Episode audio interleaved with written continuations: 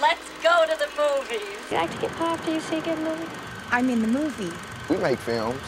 Movie? It's only a movie. Only a movie. Movie!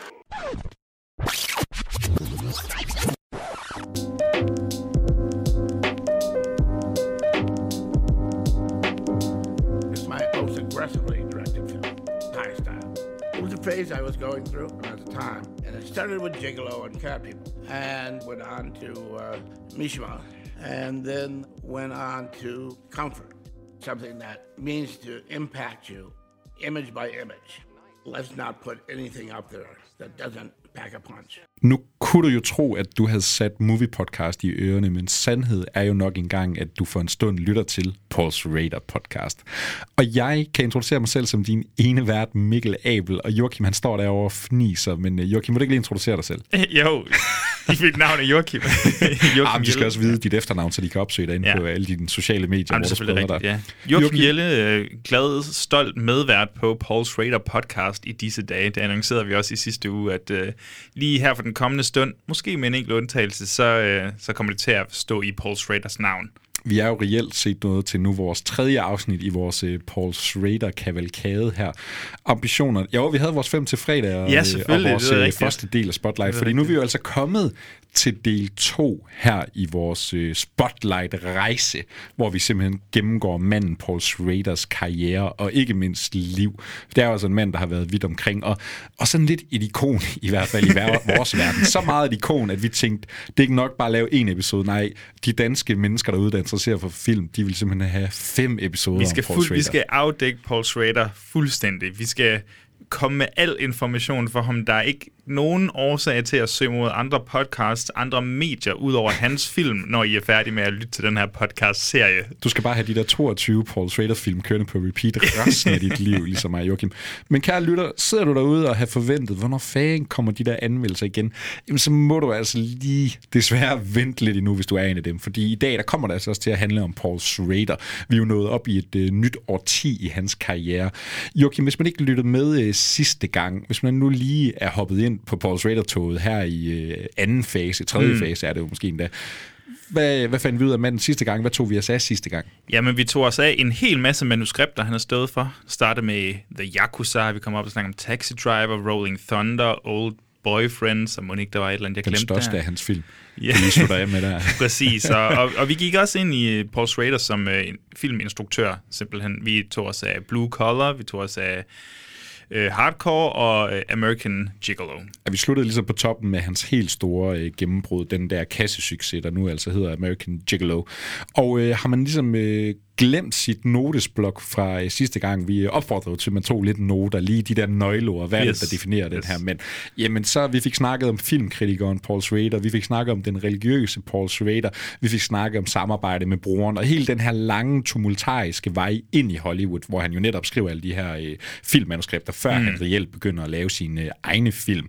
Og vi fandt ud af, at der var øh, franske film som Pickpocket og The Rules of the Game, og der var noget øh, John Ford, The Searchers. Det var ja. altså nogle af de her film, der har været med til at definere manden, vi nu øh, tager os af. Og så var der den, den sådan lidt vrede Paul Schrader. Rebellen måske også er dukket lidt op, og, og de her, altså maskuliniteten, der, der også havde sin fremgang i især i Taxi Driver, men også Rolling Thunder og, og Hardcore, hvad det nu ellers er, den måske lidt anderledes maskulinitet, seksualitet i American Gigolo. Så det er også, altså allerede i det første årti her, der føler jeg, at vi kunne se en vis udvikling i Paul Schrader som ja, person og filminstruktør. Der sker rigtig meget bare på de første 10 år, og det fede er jo, vi har jo stadigvæk nærmest 30 år tilbage af mandens karriere. Så, Det lyder jo lidt uoverskueligt nu, men altså... Men lad, jeg synes, vi skal sige til jer lytter derude, der er stadigvæk rigtig meget godt i vente. Og her mener jeg ikke bare i podcasten, jeg mener altså også selve Paul Schraders film. Der er stadigvæk hovedværker tilbage i den her mands Der er mesterværker tilbage. Helt ja. sikkert. Det, vi, vi har valgt at kalde serien for Hollywoods største rebel, Paul Schrader. Af mangel på bedre titler, måske. Jeg kunne ikke helt finde ud af det. Men øh, jeg synes, det er en, Movies en... SEO-analytiker, han sidder derinde og ryster på hovedet og siger, det der, dreng, det, det er ikke sådan, man skaber. Nej, det er det godt I skulle have skrevet Taxi Driver. Ja, vi skulle bare skrive Taxi Driver, og, eller flettet Martin Scorsese, eller et eller andet ind i det. Men, og så øh, Flaber lave en spotlight om Paul Schrader, og så øh, skrive Martin Scorsese. men jeg synes, det kunne også være Hollywoods største rebel, som du ikke har hørt om, eller som Hollywoods mest oversete mester, eller et eller andet i den stil, fordi det er altså en, der går underkendt hen, en man ikke lægger nok mærke til, Paul Ja. Schrader. Så øhm, Og- og- jeg håber stadig, vi kan være med til ligesom at belyse ham, ikke? Og for Og folk. ved du hvad, da jeg tog øh, toget herop til studiet i dag, jeg blev simpelthen så glad, fordi at, øh, Venedig Film Festival, de har lige nøjagtigt annonceret, at øh, Paul Schrader, han skal simpelthen modtage årets øh, ærespris. Han får den gyldne, er det den gyldne løve, mener jeg, de arbejder i. Han får simpelthen årets øh, ærespris. Og, og, og det var sådan mit indtryk af, Paul Schrader, han er fandme elsket i Europa, mm. og han er også elsket sådan blandt hans amerikanske kollegaer. Der er mange, der ser op til den her mand. Folk Men det er ser som om, bare man ikke hans film. Nej, man glemmer at nævne ham, ikke? Man glemmer at se hans rigtige film, og nu har han selvfølgelig fået et nyt gennembrud, som vi også var inde på med First Reformed, og nogle af de her film skal tage os af i nogle senere afsnit, ikke? Men Paul Schrader, han er altså stadigvæk så relevant som nogensinde før, fordi mm. øh, han, han er derude i folks øh, minder og, og tanker. Og han lægger st- stadig selfies op på Facebook. Lige præcis. Øh, Slå lige Paul Schrader Mardi Gras op på Facebook, så er vi ved at være klar til at gå i gang med dagens afsnit. Joachim, vi har del to af vores øh, Paul Raider programserie i gang her. Og hvor, er, hvor er vi nået til? Nu sluttede vi af med American Gigolo i sidste afsnit, og den øh, udkom jo altså som bekendt i 1980. Så hvad er det sådan, vi kommer til at dække i dag? Jamen, vi er jo så lige trådt ind i 80'erne. Altså, vi er lige kommet indenfor, og 80'erne er jo også et år fuld af ja, mange ting. Generelt måske bare meget. Jeg har lyst til 80'erne, det er bare sådan excess. Det er en overflod af, af ting. Men, men det, der ligesom er for Paul Schrader i 80'erne, det er, at jeg føler, at han, sådan, han er fuld af forandring. Han, han laver alt muligt i 80'erne, og nu, øh, nu, nu nævner jeg lige nogle titler, som vi kommer til at snakke om. Vi kommer til at snakke om hans første ikke eneste, men næsten eneste gyserfilm, Cat People. Øh, han kom, kommer til at tage sig af Mishima, en, en, øh, en biopic, simpelthen en, øh, en, hvad skal man sige, en postmoderne biopic. Kan, Ja, kan jeg og- slippe afsted med at kalde det? Og på en og samme tid, den film, der sådan ligger længst fra Paul Schrader, men alligevel har så meget Paul Schrader Ja. i sig. Og han går også den personlige vej, efter han har, du ved, Cat People var sådan lidt director for hire. Uh, han har ikke selv skrevet manus til den, men så er han over på, på Light of Day, også kendt som Vild med Rock på, på dansk, uh, som er en meget personlig film, der angiveligt skulle handle om hans mor. Øh, og senere hen, så kommer vi over til ja, Patty Hearst, en, endnu en biopic af en art omkring en... Ej, hun er nok ikke så velkendt, men øh, måske hendes bedste bedstefar er lidt mere velkendt, det kommer vi til at snakke om. Og, øh, og så slutter han af, og det er så, nu er det altså instruktørfilm, jeg, jeg nævner her, og så slutter vi af med sådan en erotisk thriller i Venedig, der hedder The Comfort of Strangers, eller Se Venedig og dø. Ja. Vi startede erotisk, eller vi kommer til at starte erotisk med Cat People, og vi slutter altså nok endnu mere erotisk. Og så tager vi vores, os øh, også lige af nogle Martin Scorsese-manuskripter, han har lavet ja. her. Ja. Fordi vi har det jo, vi skulle jo have haft det i titlen, det er jo Martin Scorseses penneven, vi tager os af, ikke? Så øh, der er altså nogle nye ja. Scorsese... Skulle vi have skrevet Raging Bull i, eller, i, i titlen på øh, podcast-afsnittet i den her omgang, det ved jeg ikke. Bare tage alle Scorsese-manuskripterne i hvert årti.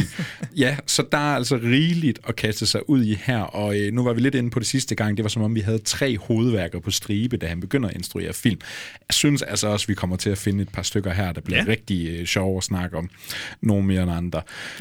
Joachim, noget vi sådan skal have øhm, sat på, på, noget vi sådan skal have opsummeret på manden, andet end det vi allerede har gjort, nogle ord vi lige skal have sagt. Man hørte nok i et introduktionsklip her, at øh, Paul Schrader han siger selv, at 80'erne, det er sådan hans visuelle år. Det er nu, mm. den der vi også var inde på, både i sidste afsnit og i vores 5 til fredag, det her, det er nu vi virkelig kommer til filminstruktøren Paul Schrader. Han begynder altså at lave film nu. Det gør han 100%, og det kommer vi virkelig til at dykke ned i. Men jeg tror, man skal huske på, og jeg tror også, det var en af de ting, som vi sagde i sidste uge, det var netop, at Paul Schrader, han er også en, en ubevidst instruktør.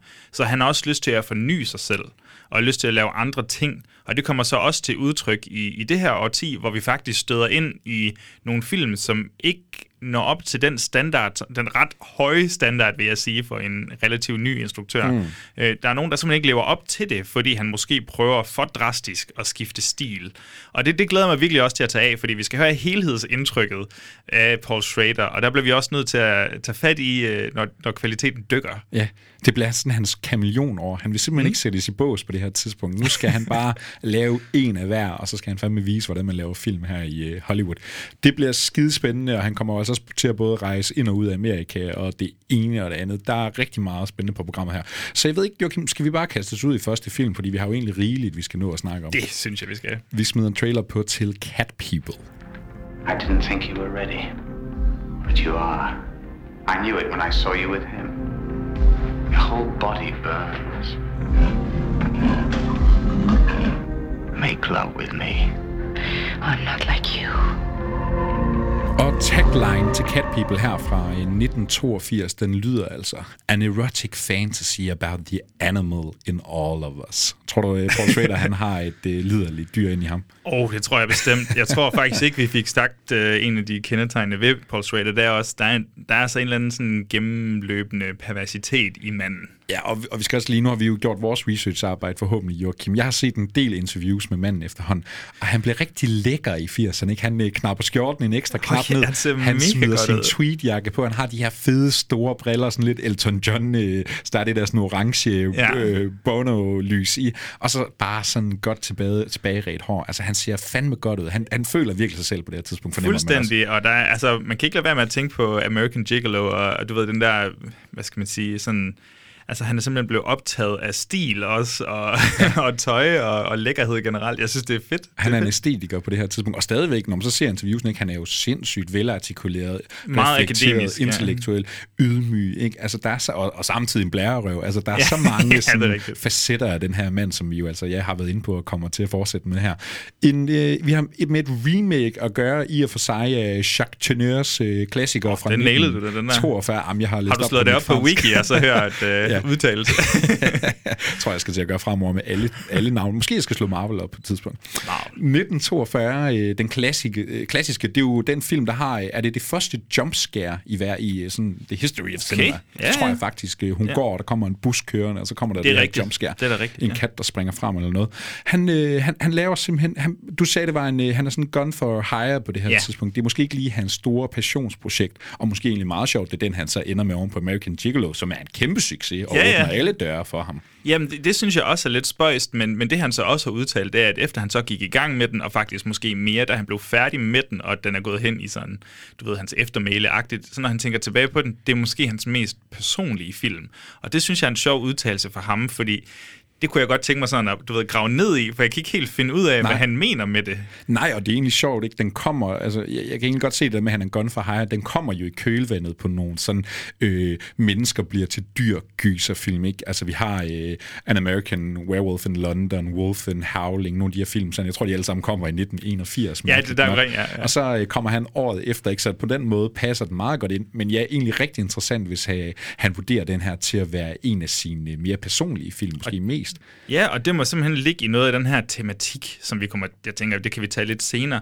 Noget, jeg synes, er sjovt, det er, at det er første gang, han bevæger sig ind i gysergenren. Han gør det kun én gang yderligere, hvis jeg husker rigtigt, med Dominion, ikke? Ja, lige nok. Ja, og, og egentlig så kunne man jo godt forestille sig, at Schrader, han vil, det tænker jeg i hvert fald, han vil være god til gyserfilm, men ikke nødvendigvis alle slags gyserfilm, men, men dem, der tager fat i det spirituelle, eksistentielle, som også er nogle af de film, han elsker. Han elsker Exorcisten og Rosemary's Baby for eksempel. Hvis man tager fat i sådan noget der, og, og endda også kunne han implementere den ensomme drifter der. Ja. Jeg tænkte sådan en, wow, Henry, the portrait of a serial killer i, uh, i Schraders, uh, gennem Schraders øjne. Ja, så en 80'er-æstetisk udgave, Ja. i stedet for det der håndholdte kamera. Det havde været fedt. Det, kunne, altså, det synes jeg også kunne være spændende, så han, på papiret burde han jo, så kunne han jo godt passe ret godt til det, også fordi det, altså, han har de der perverse aner, og, og volden, og, og kynismen også, så Ja, og han siger selv på det her tidspunkt, at da han går til Cat People, så siger han, nu har jeg lavet film om, øh, jeg har lavet film om dagdrømmer, jeg har lavet film om dagdrømme, nu, nu er jeg kommet til mareridtet. Og det er jo egentlig en meget god pointe, ikke? Altså vi har Blue Collar, hvor de her fyre, de drømmer om alt det, de mm. ikke har fået, de drømmer om det, de skal have. Vi har øh, Hardcore, hvor en mand, han har nogle drømme om, hvem hans datter skal være, i hvert fald ikke skal være. Jeg vil sige, den lugter også lidt af mareridt, ja. måske ikke, men, men der, er, der er nogle øh, klare visioner. Og så har vi i hvert fald øh, American Gigolo, Julian, der om noget er en dagdrømmer og bare drifter rundt. Nu er vi kommet ind i et mareridt, og Joachim, hvis vi også bare lige skal slå ned, hvad handler Cat People egentlig om? Åh, hvis man ikke har set Jacques Teneurs originale her. Jamen, den, den, jeg, jeg ved ikke hvorfor, jeg synes altid, den er sådan lidt svært at forklare, hvad den egentlig handler om, fordi så meget plotdrevent er der ikke nødvendigvis i filmen, vi, men vi følger altså hende her, hvad er det, hun hedder, Irene, er det sådan, Irene? Irene Gallier eller sådan noget, og hun er, hun blev opfostret af nogle plejeforældre, og så er hun så vendt snuden mod New Orleans, hvor hendes øh, bror bor. Hun er ligesom vendt hjem på en eller anden måde. Øh, og så finder vi hurtigt ud af, at der foregår noget sådan lidt besynderligt mellem de her to søskende, og han er måske meget seksuelt frembrusende, og hun finder også ud af, at i takt med hendes øh, sådan seksuelle følelser ligesom øh, kommer op til overfladen, så er der noget med en sort leopard, der er nogen, der kunne forvandle sig til? Ja, hun begynder at have sådan nogle mareridt om de her mennesker, der laver sådan nogle Sådan ritualer. nogle gamle ritualer, ja. Ja. Så måske hun har noget med en eller anden kattestamme menneske tingest at gøre. Og samtidig er der John Hurts karakter, som er sådan en, ja, han arbejder i en zoologisk have, og han danner ligesom et bånd til hende, og han sætter hende op på en pedestal, og ej, hun er det lækreste menneske i verden, men, men hun kan måske ikke blive helt for seksuelt opstemt, fordi, ja, så Måske det får dødelige konsekvenser. måske får det dødelige konsekvenser. Og det skal jo altså siges, det er Natasha Kinski, vi har i hovedrollen som Irene der, og så Malcolm McDowell. Ja. En, øh, en, han er altid garant for noget sådan lidt weirdo shit, synes Ja, jeg. Altså. han Der, han, han har en vild energi over sig altid. så vi, øh, vi, vi, vi kaster os ud i et remake her, Joachim, og, og, og hvad skal man have sat ord på? Sådan, altså Paul Schrader, øh, Cat People som en Paul Schrader-film. Giver det mening, at det er det her, han laver? Jamen, det, det er jo svært. Altså på papiret, så tænker man måske ikke umiddelbart, eller det ved jeg ikke, jo, det kan godt være den her dyriske lyst og impuls og seksualitet under neden. Men, men det skift, der kommer fra American Gigolo til Cat People, måden, at, den, at vi går fra sort-hvid Cat People fra, hvad var det, du sagde, 42? Ja, 42, ja. Øhm, til en ultra farverig, mega legesyg Cat People, som unægteligt er blevet til den, den er, på grund af ja, Fernando Scaffiotti, som vi nævnte sidst med American Gigolo. Øh, altså, der har været den overgang fra, fra, fra Gigolo til Cat People, så det bliver sådan noget mega stilistisk, og, og det kan vi fuldstændig se. Altså, mm det, som, som du nævnte i starten, 80'erne er det visuelle årti, ja. og det kommer virkelig også til udtryk i Cat People. Ja, og jeg synes, det er sjovt det der med, at, at det ligger så meget ikke i kortene, at Paul Schrader han laver en gyserfilm. Ikke? Fordi nu har vi jo snakket om hans referencepunkter. Jamen, det er de her, det er Bergman, Tarkovsky, Bresson, det er, og John Ford. Ikke? Det er enten store amerikanske klassikere, eller så er det sådan ultra mm. arthouse europæisk. Ikke? Han bryder sig ikke engang om den originale Cat People. Nej, der, han har ingen de der sådan B-filmsreferencer, der er ingen gyserreferencer ellers, men det er simpelthen lige Cat People, en, øh, en storstilet gyserfilm, han lander på. Jeg tror, mit sådan takeaway på den er, at det her det er virkelig også meget en, øh, en ja, netop en æstetisk øh, sådan øvelse for Paul Schrader. Det er så meget en visuel og sådan atmosfærisk oplevelse mm. for ham, fordi det er jo heller ikke ofte en en stor instruktør af den her kaliber, han lige kaster sig ud i en gyserfilm. Det ser vi jo altså ret sjældent. Man kan også sige på produktionssiden, ikke, han har øh, fra American Gigolo, han tager øh, Fernando Scaffiotto med mm. sig igen, ikke, som jo altså lavede produktionsdesignet til American Gigolo. Han er med igen her. Han kan stadigvæk ikke få den der kreditering der, ja. som art director, så han bliver sådan en øh, visuel konsulent, men han tager rigtig meget af den der stil, der putter Paul Schrader på landkortet i American Gigolo, den fører vi lige videre over i Cat People. Og skal man sådan prøve at beskrive Cat People, jamen den har jo virkelig noget stil over sig. Vi får de her sådan mareridt-sekvenser med Badet i, i, du ved, sådan frembrusende farver. meget og, rødt. Ja, og der er en masse sådan matte paint, altså matte paintings i baggrunden, der giver en masse stemning. Men samtidig så har den det der sådan Southern Gothic, sydstats charme, ja. og sådan lidt mareridt, der hører ind over der. Så, så det bliver sådan en unik, uh, unik blanding, føler jeg. Og, og hvis vi så stiller den op i Paul Schrader, hvis vi nu deler ham op i nogle kategorier, vi har øh, vrede Paul Schrader, mm. vi har den, øh, skal vi sige, lidenskabelige Paul Schrader, Ja. den lidt perverse Paul Schrader, mm. den religiøse Paul Schrader. Jamen svaret ligger der måske allerede, men øh, er vi over i den, øh, den rigtig perverse Paul Schrader her? Det er vi, vi kan mærke, altså hvis man, man føler, at uh, American Gigolo var sådan ret hed, så, så vil jeg sige, at Cat People bliver meget, meget hed, og der, der er en direkte... Ja, altså, han, han, der er jo en besættelse af kvindekroppen. Altså, Paul Schrader siger jo faktisk inden, at, at, der, var, hvad var, der var tre ting, der besatte ham ved den her film, ved det her projekt. Den første, det var, du ved, sådan sydstat og New Orleans æstetikken. Den synes han var mega spændende, den kunne han godt tænke sig at lave noget i. Så var der de her oldgamle, altså ideen om oldgamle, dyriske, primale impulser, der ligger under neden, og må ikke det handler noget om den celibat-tid, han levede i, ja. som, øh, som ung, der ligger, der ligger der ulmer, ja. Og så var det Nasta, Na- Nastasia Kinski, Jamen, og, og, og som, faktisk... som besatte ham vel. Ja, hvordan er der ikke en, øh, lidt en historie mellem de to? Bliver de lidt forelsket under øh, sættet? Paul Schrader, han er jo både Han bliver lækker hvert single på det her tidspunkt. Ja. Så han bliver lidt fascineret af Natasha Kinski, ligesom alle os andre.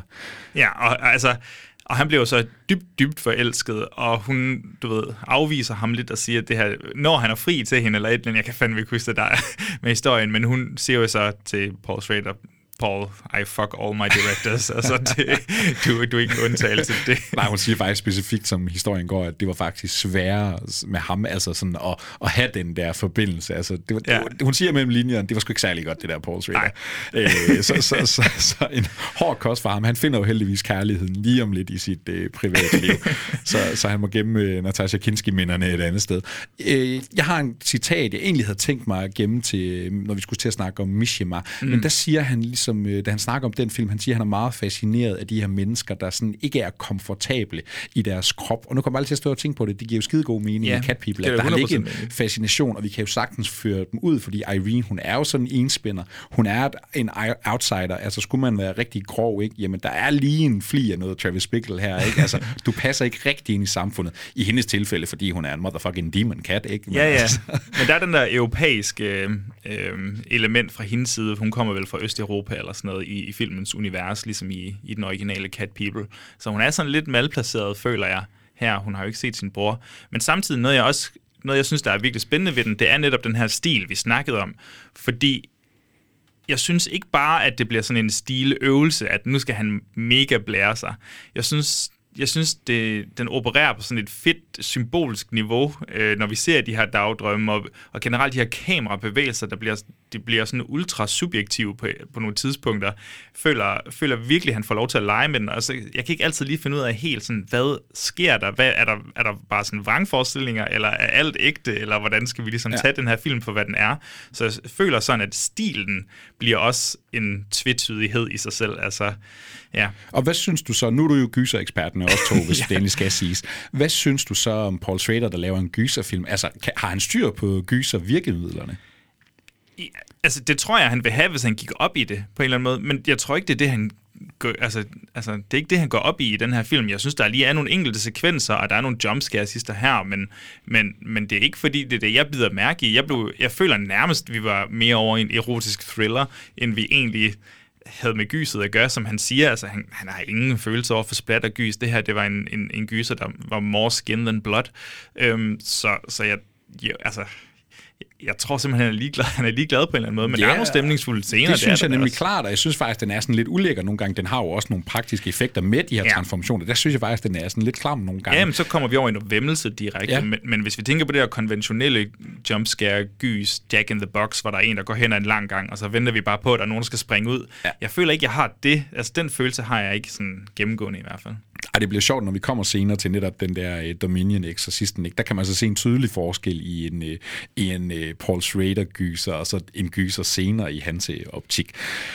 Og der er selvfølgelig også en god baghistorie til, hvorfor Dominion ender, som den gør. Men ja, Cat People, en meget sådan øh, særlig film på hans CV. Jeg vil ikke øh, betragte den som en af hans store hovedværker nødvendigvis. Og ja, det overrasker mig også selv, at han synes, den er så personlig. Ikke? Men, men jeg tror, at den har sådan re- været en rigtig god øvelse for ham, ikke mindst. Altså især med de tanker på nogle af de film, vi nu skal til at snakke om her senere. Ikke? Altså, det altså hvis American Gigolo, den var stilistisk, så skruer han altså lige en ekstra tand op på øh, Cat People. Ja, det synes jeg også. Og, og nogle andre sådan små pointer, jeg synes, der er gode lige at få med. Der er noget suveræn musik med. En uh, helt vildt fed titelsang. Ja, er det David Bowie? Det eller er- hvordan det er Yes. David Bowie. Og det er jo altså ikke uh, første gang, Paul Schrader heller kommer til sådan at arbejde med en uh, kendt musiker, eller prøver Det er at få nogle samarbejder. Ja. Der er lige, I han, det han har altså i også en, fald, ja. et hjerte for musikken. Det er ret fedt. Og så, øh, og så tror jeg også bare lige vil understrege til, sådan, til senere brug, at, øh, at den her den går meget op i ja, seksualitet, helt klart, men den går også sådan lidt mere op i køn. Altså, det er den første øh, decideret film, han har lavet med en kvindelig hovedrolle, som vi følger. Øhm, han har selvfølgelig ikke skrevet manus til den, vel? Men, men det er en kvinde, vi følger her, og, og, han, og der kommer lidt mere senere hen i det her årti også, faktisk. Øh, han bevæger sig lidt mere over det. Jeg ved ikke, om det der element med, at han vil, han vil prøve noget nyt eller sådan noget, men, men der kommer til at handle lidt mere om kvinder også, og køn på det punkt. Så det synes jeg også er ret spændende lige at understrege. Ja, og jeg mener også, der er nogle historier om den. Der var noget ønsker selvfølgelig fra producerens side om, hende der Natasha Kinski, skal hun ikke smide tøjet lidt mere? Skal vi ikke have lidt mere kamera over på hende, hvor Paul Ja. Er sådan lidt rolig nu, Uh, altså, vi makker." kan tage det, vi har i kontrakten. Ja. Ja. jeg er pervers, men jeg er ikke så pervers. Ja. Altså, så, så der er også noget, måske noget respekt for øh, subjektet her, kan man sige. Ja, Altså. Ja, det håber jeg da. Altså, men, men jeg vil så sige, at øh, den der besættelse, som er gennemgående i hele filmen, og de der lyster og impulser eller sådan noget, for helvede var Kinski bare godt castet i den her. Ja. Altså, hun er mega besnærende på sådan en, som han selv siger, den, den europæiske måde, hvor Annette O'Toole, hun spiller lidt den amerikanske pendant til, til Natasha Kinski her. Ja, hvor er, øh, hvor er Natasha Kinski på det tidspunkt? Hun har lige lavet test sammen med øh, Roman Polanski, ja. og der kommer noget Paris, Texas Det er jo en fuldstændig svimlende god præstation ja. for hende i den. Ja. Hun er jo sådan en, på en eller anden måde en af de sådan store, i hvert fald sådan de der europæiske, ikke? altså hvis du hyrer Natasha Kinski, så får du den der europæiske sensibilitet, mm. så det giver nok også god mening for øh, Paul Schrader. Jamen, hun er skide smuk, men hun, hun har også sådan en os af de der europæiske film, som jeg vokset op med, dem ja. der, som jeg ger, gerne vil være, ligesom. Mm. Ikke? Altså, så, så der kommer noget, det, ja, den har noget europæisk sensibilitet, det er sådan stilistisk, atmosfærisk. På. Og det der metaniveau er, at vi to, vi kan jo heller ikke lade være med at sidde sådan, uh ja, hun er godt nok øh, betagende. ja, og, og Malcolm McDowell, han er også betagende, men det er på en helt anden ja, måde. Men han er, han er også mega fed. Han er bare altid crazy. Ja, altså, han har de her crazy eyes. Snart ja. craziness i Malcolm McDowell. Det, ham bliver man sgu aldrig rigtig træt af. Joachim, mere der skal sige som Cat People, eller skal vi lige smide en tommel op, eller en tommel ned? Vi, øh, lader, vi lytter ned. Vi skal lige sidde to sekunder spænding, fordi de aner ikke, om Nej, de kan lide her ikke. Nej, jeg ved ikke, om jeg har sagt noget negativt om den. Altså, det er ikke fordi, det er sådan en, der, hvis jeg skulle give en karakter til den, så det er ikke fordi, den bonger fuldstændig ud, og så er det det bedste, jeg nogensinde set. Jeg synes bare, den er så vel udført, og jo, den har måske lige et lille bitte pacing-problem på et eller andet sådan mod anden tredje akt eller sådan noget. Men ved du hvad, altså jeg har set den to gange nu, og den får en tommel op, og jeg synes, den er mega underholdende. Jeg kommer 100% til at se den igen. Det ja, jeg, og jeg giver den også en klar tommel op, og jeg vil heller ikke sige det sådan en, du skal ikke se, du behøver ikke at se den for at forstå Paul Schrader overhovedet, men jeg har det sådan, du er fandme nødt til at se den, ja, ja. du skal se, hvordan Paul Schrader det, er, det, er, er et vendepunkt, det her, mega æstetisk gyserfilm, ja. og, og, har netop den der sådan lidenskabelige pervisitet, og så er det bare Natasha Kinski. Altså, der er rigtig meget fedt at komme efter her. Så øh, ja, Cat People, hans første sådan rigtig step ind i 80'erne her. Nu er det altså en visuel æstetiker, vi har fået mere at gøre. Det er jo altså også John Bailey, der faktisk skyder den igen. Jeg tror ikke, vi fik ham nævnt under American Gigolo, men han tager ham med videre på fotograffronten, og det bliver altså heller ikke sidste gang, de arbejder sammen. Fordi, Joachim, nu kommer vi til en af de helt store hovedværker. Vi skal nem- og måske alligevel den færres folk på en eller anden måde kender, ikke? yeah. Fordi vi skal altså til at snakke om Mishima, A Life in Four Chapters. He was an artist who shocked the world. Francis Ford Coppola and George Lucas present a new film by Paul Schrader. Mishima. I, I actually believe, you know, art has a social function in that way. Uh, for Mishima, it didn't. Every time he created a successful fantasy, uh, a book, a play, and it was vastly popular. All it did was drove his fantasy needs up to a yet a higher level, and, and they became more and more hyperbolic. And eventually, they took over his private life. Uh, mm. This is this is fascinating because uh, here was a, a, a, a, extremely good writer, and very famous and, and very celebrated, but for whom art really wasn't working. It was only making his problems greater. Uh, I, I, don't know the answer to that, but that was certainly one of the things that attracted me to this film. Og jeg tænker bare, at vi refererer til den som Mishima, men vi lander altså i øh, 1985, og noget Paul Schrader han faktisk siger efter Cat People, jeg har brug for en pause for Hollywood nu. Okay. Nu har jeg været her i 10 år, ikke? altså inklusive manuskripterne, alt det her, den, den spæde start. Han har lige brug for at lægge de der studiefilm på hylden. Han har brug for lige at komme væk fra de der producer, der tror, de skal bestemme det hele, og de der øh, skuespillere med stjernenykker og sådan noget. Hvad gør man så? Jamen, øh, bruger man Leonard Schrader, han har jo levet øh, et, mange år over i Japan. Han har blandt andet en japansk kone, og Paul Schrader, han er jo selvfølgelig et uddannet menneske, han er intellektuel, han er kritiker. Han har selvfølgelig læst en masse bøger af ham her, øh, hvad hedder han til efternavn? Hvad siger du? Yukio. Ja, Yukio øh, Mishima er selvfølgelig ja. hans efternavn, ja. Øh, han har læst hans bøger. Han er jo altså en kæmpe forfatter på det her tidspunkt i Japan. Altså, han er jo sådan en Murakami-status. altså, øh, det 20. århundredes Murakami, tør jeg næsten godt sige, uden at, at kende Modigt. Mishima ja, helt ind og ud. Øh, så, så Paul Schrader, han rykker skulle lige øh, til Japan, så kan han bruge noget tid sammen med brormand, han jo altså har skrevet nogle manuskripter med sammen på det her tidspunkt. Og så må ikke det begynder at udarbejde sig i noget kreativt, og man kan få en film stablet på benene om en af de helt store sådan, uh, inspirationer. Fordi det ender jo altså med Mishima-filmen her. Jamen, det gør det. Og det er også noget, jeg har noteret, det der, at der lige går de der tre år fra Cat People til Mishima. At, uh, at, at han har jo egentlig sprøjtet filmene ud ret hurtigt, de første tre, fire film, han har lavet. Og så, øh, så, så lige tre år til Mishima. Jeg tror simpelthen, det har, som du siger, du ved, en eller anden udmattelse, men også... Han tager jo også meget coke på det her tidspunkt. Det er der ikke er mere coke tilbage, han simpelthen skal bare Han tømte USA, så han skulle til Japan og se, hvad de havde derovre. Det kan så godt være. Men jeg tror bare, at ja, måske en udmattelse, men også en eller anden form for igen genopfinde sig selv, finde noget nyt og, og virkelig bearbejde noget materiale. Der er også nogle andre årsager, ikke? Altså, der er noget med de her rettighederne til, til brug af Mishima-romanerne. Han, skal, ja, ja. Altså, han kæmper lidt med, med Mishimas uh, inke. Han, ja. han siger selv, at det, det var en proces, der tager, er det fire år, han faktisk arbejder på at få rettighederne til at kunne bruge nogle af de her Mishima-bøger. Ja. Og det, han blev spurgt i et interview, hvorfor var det lige dig, der endte med at se den her, eller lave den her film? Fordi der er faktisk mange, der sådan havde deres øjne på det her projekt. Ja. Og så siger jeg, jamen jeg var den eneste, der havde tålmodigheden. Jeg var den eneste, der gad at blive ved med at forhandle, fordi de andre var skræmt væk. Altså. Og det er simpelthen en kulturforskel, tror jeg, vi skal understrege her, at, at der er en vis opvartningskultur, altså når man ligesom skal, skal bejle for, ja. for rettighederne over i Japan. Ja. Og, og, og lige for, sådan, at, inden vi sådan kaster os ud i hele sådan produktionen omkring Mishima og de ord, vi nu skal til at sætte på, for jeg tror, Mishima her, det er en film, øh, i hvert fald filmnørderne derude, har man været inde og snuse lidt til Paul Schrader, er man sådan en, der går ud og køber de der Criterion-film, så tror ja. jeg, der er mange, der er bekendt med titlen, men jeg har sådan lidt en idé om, det er sgu de færreste, der har set den her film. Det er de færreste, der rigtig ved, hvad vi har med at gøre her. Jeg vidste heller ikke, før jeg rigtig begyndte at dykke ned i Paul Schrader. Øhm, Joachim, så, så, så hvad kan vi sådan sige om Mishima? Altså, det handler om ham her, den store forfatter, og så er det jo egentlig, øh, filmen i sig selv handler om fire kapitler i og for sig, ja. om hans liv, ikke? Altså. Ja.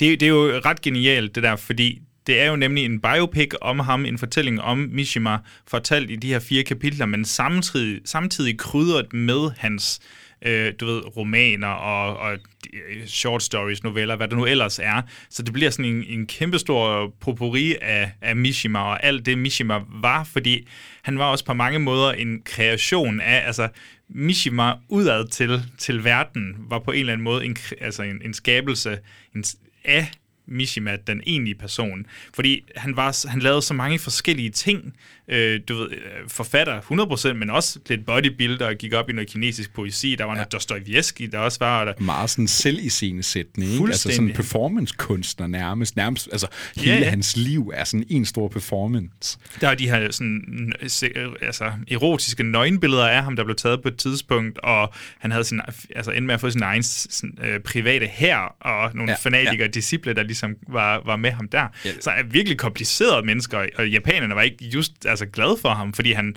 han, han, han havde den der mantra, øhm, øhm, if you can't handle me at my worst, you don't deserve me at my best. Ægte Marilyn altså, du skal, Monroe ja, du skal, have, du skal have, tage hele hele Mishima, eller skal du ikke få lov til at tage ham? Og jeg tror, det var noget af det, som japanerne især strugglede med. Ja, og det skal jo også siges, at han var virkelig en kontroversiel skikkelse, både i sin samtid, men så sandelig endnu mere øh, bagefter, fordi han var så, han havde så klare sådan idéer, han var virkelig sådan hardcore i forhold til, hvad han i hvert fald troede på, og hvordan man ikke skulle begå sig ja. som øh, i det japanske samfund i hvert fald, og deres værdier.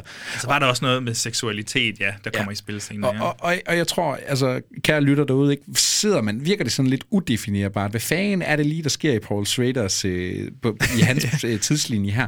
Jamen, altså Mishima, jeg tror, jeg vil sælge den som en af de mest sådan ukonventionelle biopics, mm. man overhovedet kan forestille sig. Den fungerer i, øh, har vi med tre tidslinjer at gøre, ikke? Og ikke engang kronologisk. Nej, altså vi er sådan, i nutiden, ja. helt naturalistisk. Vi har noget flashback i sort-hvid, og så har vi det her sådan drømmende, allegoriske, metaforiske plan, der fortæller os noget om Mishima mm. ud fra hans noveller og sådan noget. Den her film har gang i sindssygt meget. Og det, og det er virkelig, altså det er noget af det, som jeg elsker allermest ved den. Det er, at hvorfor skal vi have en Bohemian Rhapsody? Hvorfor skal vi have alle de her biopics, vi ser tusindvis af gange? Jeg vil have sådan en her, en, en, en virkelig postmoderne biopic, der bare vender op og ned på alle øh, genrens konventioner, men samtidig formår at give det måske mest sandfærdige helhedsindtryk øh, af, en, af en kunstner, jeg nogensinde har set. Ja. Og øh, den har jo sådan lidt en sjov sådan, øh, måde, den bliver skabt på, fordi der er sat med nogle øh, kræfter på spil omkring det, den her film. Ikke? Ja, jeg har lyst til at, sådan at give publikum to sekunder til at tænke ind i deres hoveder, hvem kunne være producer på den her film? Ja. Hvem kunne være producer på den? På, på Mishima ja. og Life in Fortune. Og så vil I få 5-10 gæt her. Jeg ved ikke, hvor hurtigt I vil nå der til, men, men jeg er en af dem med George Lucas, og hvem er det den anden så er? Francis Ford Coppola. Altså altså to af de største, altså kongerne af Hollywood på det tidspunkt. Og vi har været inde på det før, Paul Schrader, han er altså en del af de her uh, movie brats, en del af den her amerikanske nybølge. Og de to, der, eller der er måske tre på toppen, ikke? Uh, måske næsten fire. Der er Scorsese, og så har vi de tre største, Spielberg, George Lucas og selvfølgelig Francis Ford Coppola. Det er altså uh, tre mennesker, der sætter agendaen i uh, Hollywood-byen på det her tidspunkt. Paul Schrader, han kunne ikke rigtig sammen med Steven Spielberg, som vi jo har lært, men uh, han kan så sandelig sammen med Francis Ford Coppola og øh, ikke mindst George Lucas, fordi det, der sker, er, at Paul Schrader, han flytter til Japan på det her tidspunkt. Han finder også sin øh, ja, dame, han stadigvæk er gift øh, med den dag i dag. Hvad er det, hun hedder? Mary Beth et eller andet. Mary Beth, hvad står der her i mine noter? Joachim, hjælp mig for pokker. Jeg har ikke skrevet det ned, så jeg kan ikke hjælpe dig. Nå, Mary Beth, øh, de, hun tager også med til Japan i hvert fald. Øh, Mary Beth Hurt, undskyld. Og hun er gravid på det her tidspunkt. De skal til at have deres første barn. Så de flytter til Japan, og Paul, han begynder sammen med brormanden Leonard Schrader og øh, Leonards øh, japanske kone Chico Schrader. De begynder at arbejde på det her manuskript. De begynder at skrive det sammen. Chico, hun står, den, er, den foregår på japansk, den her film, mm. hvilket er ret sejt, ikke? Øh, så hun, hun står ligesom for at skulle oversætte det hele, og hun har også nogle kontakter til dem her, der har oprettet, øh, ja, der, der har ligesom øh, patenten på ja. at bruge øh, Mishima-værkerne her. Så hun har nogle gode forbindelser. Og de begynder at arbejde på den her film, og Paul Schrader begynder at øh, gøre sig en masse idéer. Og så ligesom han finder en fælles interesse med Brian De Palma, hvor de spillede skak, så finder han ud af, at Francis Ford Coppola, han elsker Japan. Han er total japanofil, ligesom øh, Paul Schrader selv er. Han, han starter jo altså ud med The Yakuza, blandt ja. andet. Så der er noget kærlighed til Japan på det her tidspunkt. Og Francis Ford, du kan jo finde billeder, hvor han står sammen med selveste Kurosawa, ikke? Og, og George Lucas for den sags skyld, der bruger øh, wipes ja, ja. i Star Wars. Ja. Det her det er nogle øh, fyre, der virkelig kender deres øh, japanske filmhistorie. Og Paul Schrader har jo også skrevet om øh, Osu og alt det ja, ja. Må ikke, der, der er mange forskellige sådan indgangsvinkler til Ja, hans, så de øh, finder virkelig en fælles kærlighed, så øh, Paul Schrader, han går basically op til Francis og siger, Marker, du, er, du har alle pengene, du har lavet Godfather, du har alle succeserne, Apocalypse, Apocalypse Now og alt det her. Kan du ikke hjælpe mig med... Jeg, jeg har fundet en producer, men jeg mangler nogle penge. Vil du ikke nok hjælpe mig? Det vil jeg sagt mig gerne. Så de begynder at arbejde på den her film. Der er lidt problemer. Kan de få de der rettigheder? Vil ingen give sig? Øh, kan de skrabe penge nok sammen? Og så kommer der så det her med, ja, Mary Beth, hun bliver faktisk gravid i Japan, og der bliver lidt et, øh, noget kaos omkring, skal hun hjem til Amerika føde? Bum, bum, bum, hvordan gør vi lige? Der er nogle penge, der begynder at falde igennem. Hvad gør Francis Ford Coppola, jamen, han tror på det her projekt. Han prikker lige sin ven George Lucas på skulderen og siger, hey, George, George, kan du gøre et eller andet her? George Lucas, han har en feud med uh, Warner Brothers på det her tidspunkt. De kan virkelig ikke lide hinanden. Og, uh, men, men Warner Brothers, de er desperate. De vil gerne have George Lucas ind i folden, fordi det er jo mænd bag Star Wars, mm. der kan om noget skrabe penge sammen. Så uh, George Lucas, han siger, prøver at, hvis jeg lige øh, prikker lidt til Warner Brothers, så er jeg sikker på, at de, de skylder mig en tjeneste. Ikke? Så Warner Brothers, ja tak. Vi, øh, George, vi skal nok hjælpe dig og dine venner, så I skal nok lave den der mærkelige japanske film. Vi skyder nogle penge ind i lortet. Så Paul Schrader, han står lige pludselig med, ja, der er en realitet. Den her film, den kommer til at ske. Og det er også det, altså, en af de jeg, ting, jeg tænker på, når jeg tænker på Mishima, så er det jo, hvis jeg kender Paul Schrader, den her film burde jo ikke eksistere med alle de problemer, han altså allerede nu i karrieren er løbet ind i, og alle de tusindvis af altså, produktionsproblemer, han støder ind i senere i karrieren, Mishima, en film på japansk, udelukkende med japanere, altså den burde jo aldrig nogensinde have fået de funds til at blive lavet. Nej. Men det skete jo simpelthen så, så det, det, er sgu, det er jeg fandme meget glad for, og så den ud over det blev den bare helt ja, eksemplarisk vellykket. Det er jo at det er sådan en lykketræf på en eller anden måde, at det her kunne ske. Ja, og nu, og nu skal det sige, øh, som vi står op til her, øh, jeg så den her film så sent som i går, det var sådan en af de helt store, jeg har virkelig vil se den her film i flere år nu. Jeg har taget så meget tilløb til endelig at få det gjort, og nu skulle det selvfølgelig ske, fordi vi skulle til at snakke om den, og øh, gudskelov og tak for det. Øhm, men det er så utroligt, hvor ikke amerikansk den føles. Det er så utroligt, hvordan den sådan lige umiddelbart ikke føles som en Paul Schrader-film. Altså, hvis jeg ikke vidste bedre, hvis du bildte mig ind og sagde, det her det er en Kurosawa-film. Det er, det er fandme en øh, Osu-film, det her. Mm. Altså, jeg vil sgu måske tro på dig. Altså, jeg synes virkelig, den har noget sådan helt grundlæggende østligt over sig. Altså, den er, der, der er så mange af de der sådan vestens øh, genkendeligheder og konventioner, den bare stryger livet om. Mm. Altså, Paul Schrader, han har virkelig gjort sit forarbejde med den her film. Altså, jeg, jeg er bare fuldstændig enig i, altså der er mange forskellige ting, man ligesom kan fremhæve. Man kan tage musikken af, af Philip Glass, som er, altså blæser dig bagover, og du kan bare sidde og lytte til det, og så vil du nærmest bare have hele filmen ind i hovedet. Jeg tror ikke, jeg kommer til at høre et bedre soundtrack i år. Det er Nej. simpelthen fantastisk, det musik. Det, det blæser dig fuldstændig bagover. Vi har, ja, vi har John Bailey med igen, ikke? Ja, han skyder filmen igen igen, og ja, det er altså et æstetisk vidunder, vi har med at gøre her. Det er helt sindssygt. Og så har vi selvfølgelig production design, som også er enestående i sig selv, fordi der er en... Han har simpelthen haft to forskellige øh, altså production designers, eller to sådan hold til at lave kulisser, basically. Så vi har alle de her øh, virkelig øh, stilistisk frembrusende og, og eksperimentelle øh, drømmesekvenser, hvad det nu ellers er, romanfortællingerne, øh, der er inde i filmen. Og så har han til de realistiske sets, jamen der har han et helt andet crew. Så han gik meget op i, at der skulle være den her forskel. Og, ja. Og hende, der laver de der, nu kan jeg ikke huske, hvad hun hedder, men hende, der laver de drømmende sets, Ja. altså der, hvor der virkelig skruet op for Jeg farven. har ikke lige skrevet navnet. Francis Ford Coppola, han prikker hende lige på skulderen senere og siger, skal du ikke med over at lave uh, Bram Stokers Dracula om noget Yes. yes. en æstetisk film? Og der vinder Yes. hun jo altså også en Oscar for det. Øh, Så, så der er altså nogle kræfter på spil her. Det er jo Bram Stokers Dracula, det er jo, altså Paul Schrader gjorde det jo med Cat People først. Og så Ja. skal, ja. Faktisk Francis, Francis der skylder uh, Paul noget Ja. her, det må vi sige. øh, en, en, en virkelig vild film, og jeg har sådan lyst til lige at gå sådan lidt ind i kødet på den her film, ikke? fordi nu er vi lidt inde på den der, den der sådan treenighed, ikke? den har de her tre spor, og det er så vildt, hvordan de spiller sammen. Ikke? Øh, vi møder Mishima på den sidste dag i hans liv, fordi det der også er helt famøst med den her mand, det er jo, at han begår offentligt øh, seppuku. Yes. Han slår simpelthen sig ihjel på åben han, gade, mere eller mindre. Han skærer, han skærer maven op, er det sådan, og så får man hugget hovedet af. Så, Lige eller lige bagefter. så har du, be- har du så begået selvmord med stoltheden i jorden, eller hvordan er det sådan en ærefuld noget, død? Ja, jeg tror, det er noget i den stil, og jeg tror, rygtet gik lidt ligesom på, at han havde intentioner om at, at skrive, altså du ved, i det han skar sin mave op, så vil han lige skrive det sidste digt i hans blod, for du ved, Ja, den kunstnerens afsked. det lyder som noget, Paul Schrader han tænder på allerede Ja, der. Ikke? det tror jeg og, også. og, og, der er også nogle historier om, jamen det- Mishima, han har lavet op til den her, altså for ham er det her nærmest et kunstværk at begå selvmord. Mm. Han har lavet op til det her et år, han har lavet sådan nogle videoer, hvordan han, hvor han, man ser ham øve, hvordan man laver Ja. seppuku, ikke? Altså det er også med i filmen, man ser ja. De her reenactments. Og så kører den i det her ene spor, det her, det er filmet meget sådan naturalistisk i Japan, on location. Vi følger Mishima, og den her, han har jo altså den her private her, han ligesom skaber, og han begynder også, som du sagde, Joachim, han begynder at lave bodybuilding, og mm. er meget sådan fascineret af kroppen, og det fysiske, og sig selv, og alt det her. Måske lidt også mænd, tror jeg, vil Måske understrege her. Fordi jeg tror, at der er en af hans romaner, som er sådan eksplicit homoerotisk. Øh, men den kunne de ikke få rettighederne til, fordi jeg tror, Inken der måske ikke er så glad for, at det skulle blive så tydeligt. Men, hun hun så... siger ligesom, at, øh, at Mishima, han skal ikke huske som ham, der er det skandaløse, men han skal huske som den store forfatter, Yes. så hun er lidt øh, varsom med det her. Men så kendte Paul Schrader jo så til en anden roman, der har også ikke lige så måske frembrusende undertoner der, men stadig lidt, så den fik han rettighederne til, og jeg tror ikke, hun jeg tror ikke, at hun vidste, at han vidste, at den handlede om det, den gjorde, fordi den var vist kun udgivet på japansk Ja, eller sådan noget. ja, men faktisk Paul Schrader, han hyrer en, altså han har jo Chico Schrader i sin familie der til at hjælpe ham, men han hyrer faktisk en privat oversætter, der oversætter de her Mishima-bøger, som ikke er oversat i hvert fald kun til Paul Schrader Ja. ja. selv. Er det det siger altså fantastisk? noget om dedikationen her. Ja, men det er simpelthen fantastisk, synes jeg.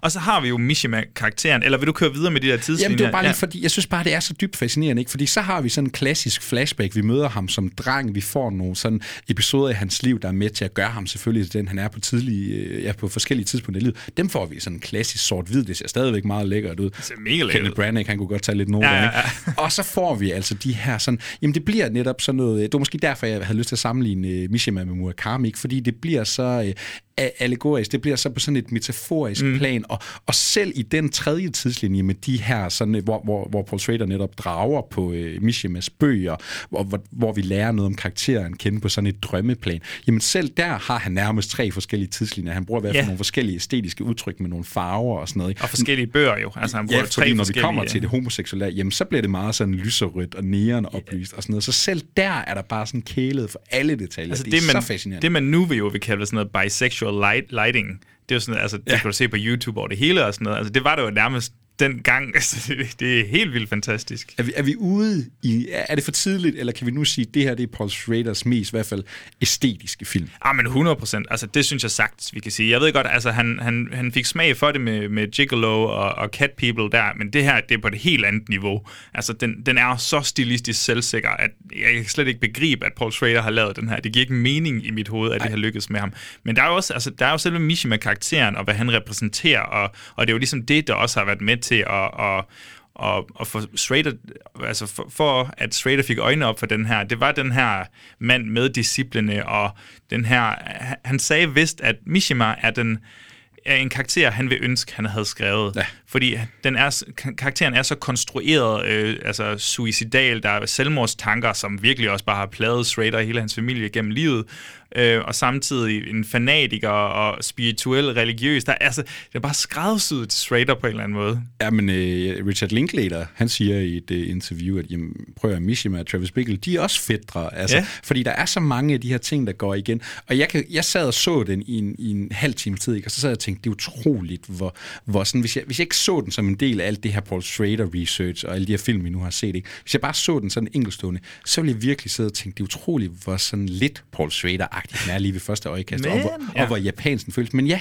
så kommer det bare ikke. Vi har forfængeligheden og maskuliniteten, ja. seksualiteten fra American Gigolo, og vi har rebellen og martyrdommen, og hvad der nu ellers er i Taxi Driver og Rolling Thunder. Og, og nu har vi ligesom set alle filmene, ikke? Og, og jeg tror, noget af det, der sådan slår hårdest igennem for mig, det er de der karakterer, han elsker, de der karakterer. Han er ikke nødvendigvis enig med dem, eller det er ikke nødvendigvis gode mennesker, men de der, de har nærmest sådan et uh, tunnelsyn på deres eget trosystem, ikke? Ja. De er så besatte af, hvad de selv tror på. De er så besatte af deres egne værdier. Måske endda lidt, uh, altså kan de ikke se klart, fordi de tror på noget så voldsomt. Og det er så vigtigt, du siger det, fordi vi kommer til at snakke især øh, de tre manuskripter, han så laver om en tanke, jeg har, det er, kan, kan Paul Schrader som manusmand, kan han blive typecastet?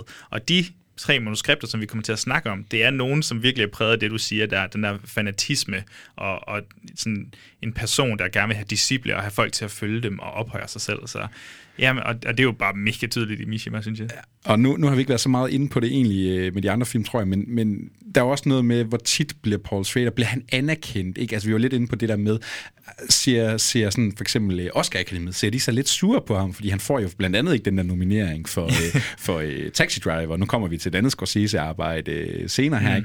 Ikke? Uh, Mishima, han bliver skulle lige nomineret til den gyldne palme, og det er jo, vi kan jo snakke om Oscar, det er den mest populære, det er den mest sete, mm. det er den mm. folk kender, men altså at vinde guldpalmen i Cannes, det er jo sådan som at vinde verdensmesterskaberne i film. ja.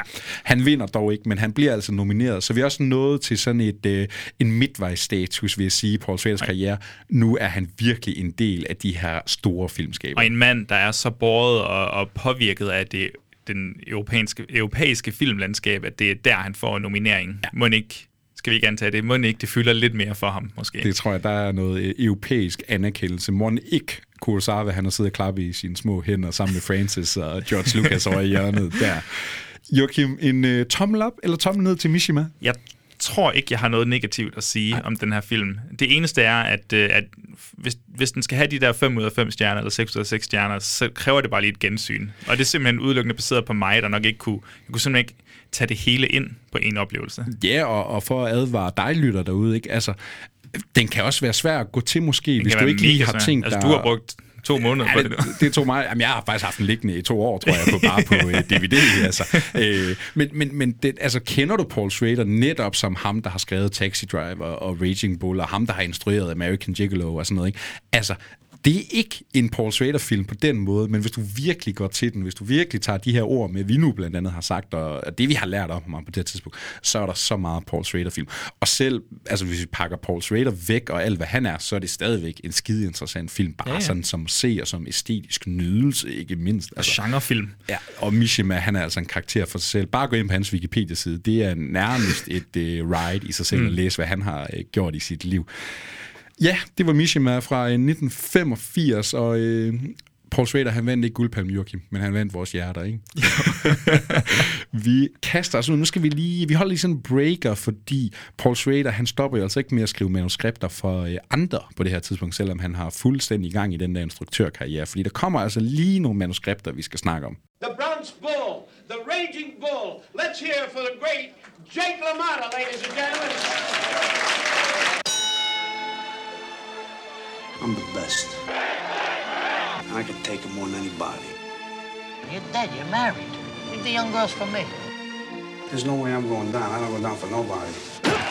Listen with him. Why does he have to make it so hard on himself? Fordi vi kommer altså lige til at tage sådan tre film i uh, rap her, fordi uh, Paul Schrader, han er ikke færdig med at skrive manuskripter, og han er så sandelig heller ikke færdig med at arbejde sammen med Martin Scorsese, fordi nu har vi altså med tre titler at gøre. 1980, der skriver han uh, Raging Bull. 1986, der skriver han uh, The Mosquito Coast. Og så i 88, jamen, så slutter han lige af med The Last Temptation of Christ. Og hvis jeg ikke tager fejl, så er der i hvert fald to ud af tre film her, der har uh, Martin Scorsese ombord som instruktør. Ikke? Det har du fuldstændig ret i.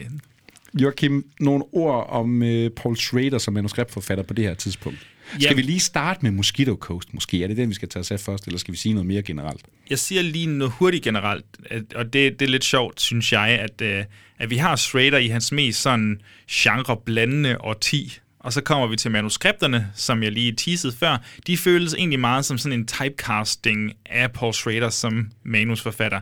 Nå, men vi tager, at vi skal følge de her meget beslutsomme mænd, de her giftige mænd, borderline fanatiske mænd, som gerne vil have deres, du ved, sådan en sværm af disciple til at følge dem, øh, som om de var en eller anden fucked up leder.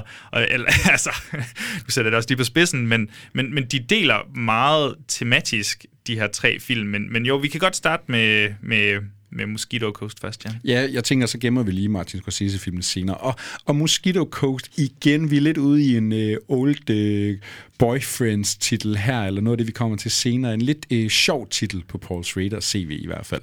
Ja, det, jamen det, det er det. Øhm, men det var simpelthen en, han, han skulle have nogle penge, fordi han havde ikke, nærmest ikke fået noget fra Mishima.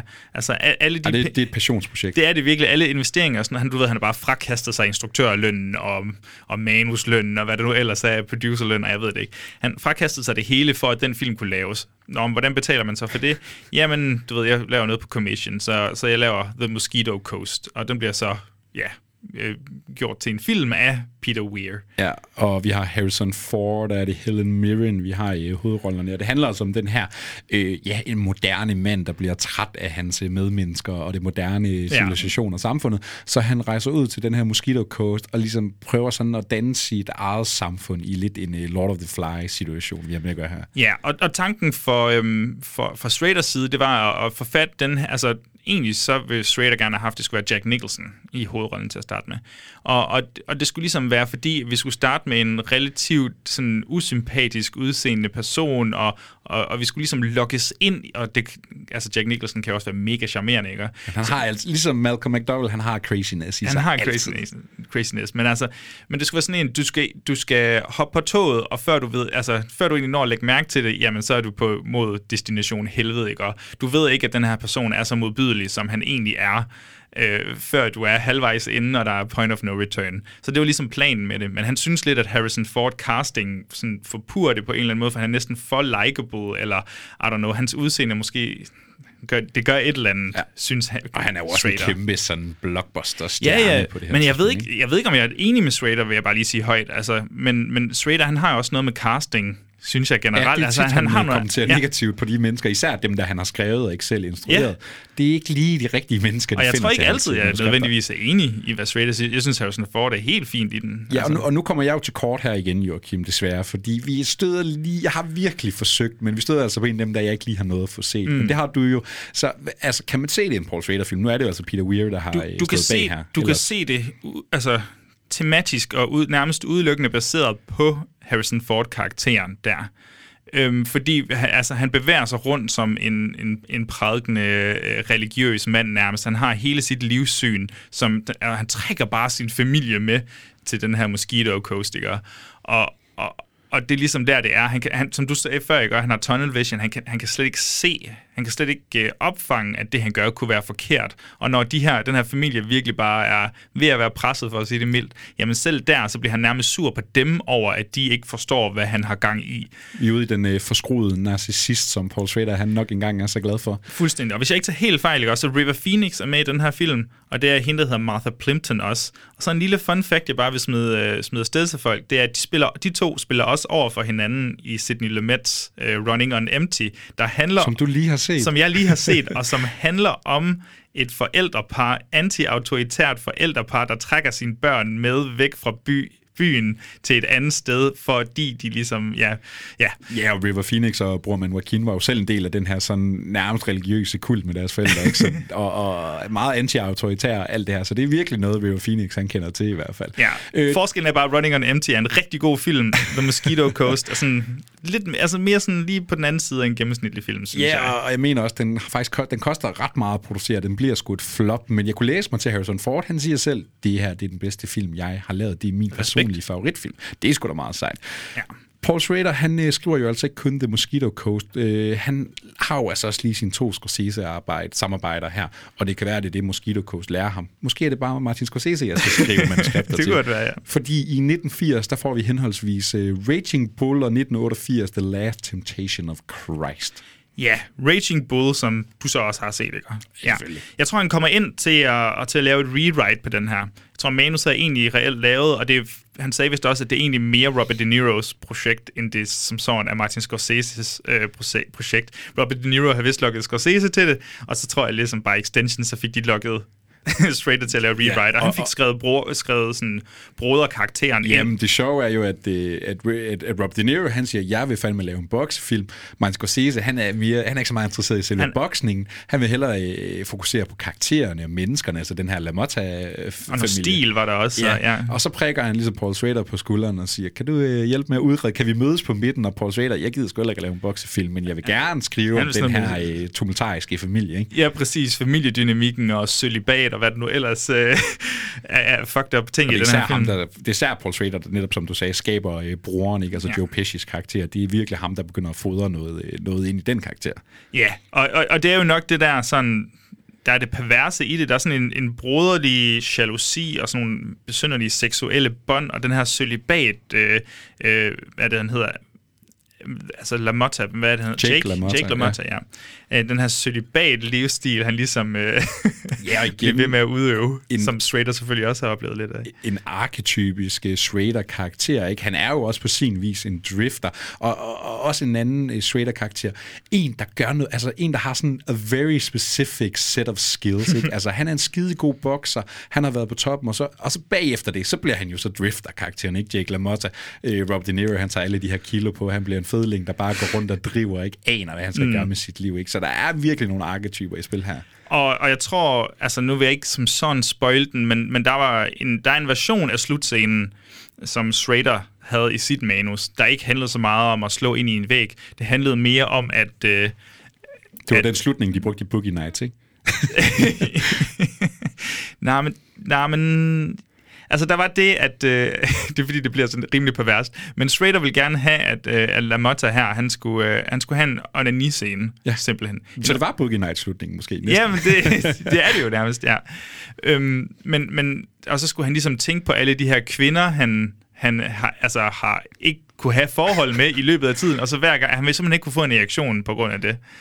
Paul Schrader for Er det ikke fantastisk? Altså, det, og så er det så ændret ja. til et eller andet, eller I am not an, an animal, og så slår han lidt ind i væggen. Så det, det er lidt sjovt, og så samtidig, altså bare for at understrege, hvor meget den her film, og det, altså, det her værk handlede om sex. Jeg tror på det her tidspunkt, så sagde Schrader også, at jamen altså, mig og Scorsese og De Niro, altså vi, vi, vi havde noget, der hed altså, The Deadly Sperm Bank. Altså, der er simpelthen hvis du ikke, hvis du ikke, hvis du ikke kommer, så, uh, så the sperm goes up in your brain and makes you crazy. Og det er simpelthen noget, de gik... Altså, Mantraet for den her podcast, ikke? Ah, men for helvede. det, er, det er simpelthen deres tankegang på det her tidspunkt. Det er simpelthen fedt. Så det har de bare manifesteret fuldstændig i en film. Og de tager sikkert også rigtig meget coke på det her tidspunkt. Det, noget, ja, altså det er jo... Efter, er det ikke efter den her, eller lige inden, at Scorsese får sit hjertes, hjertestop? Jo, lige præcis. Sådan. Ja. og, og noget, jeg opdagede i min research med omkring Raging Bull, og faktisk også Mosquito Coast, man kan finde nogle billeder af, af Paul Schraders manuskript outlines til de her manuskripter. Og, og, og noget, de virkelig fortæller om Paul Schrader, det er, at han tager æder med med sine manuskripter seriøst.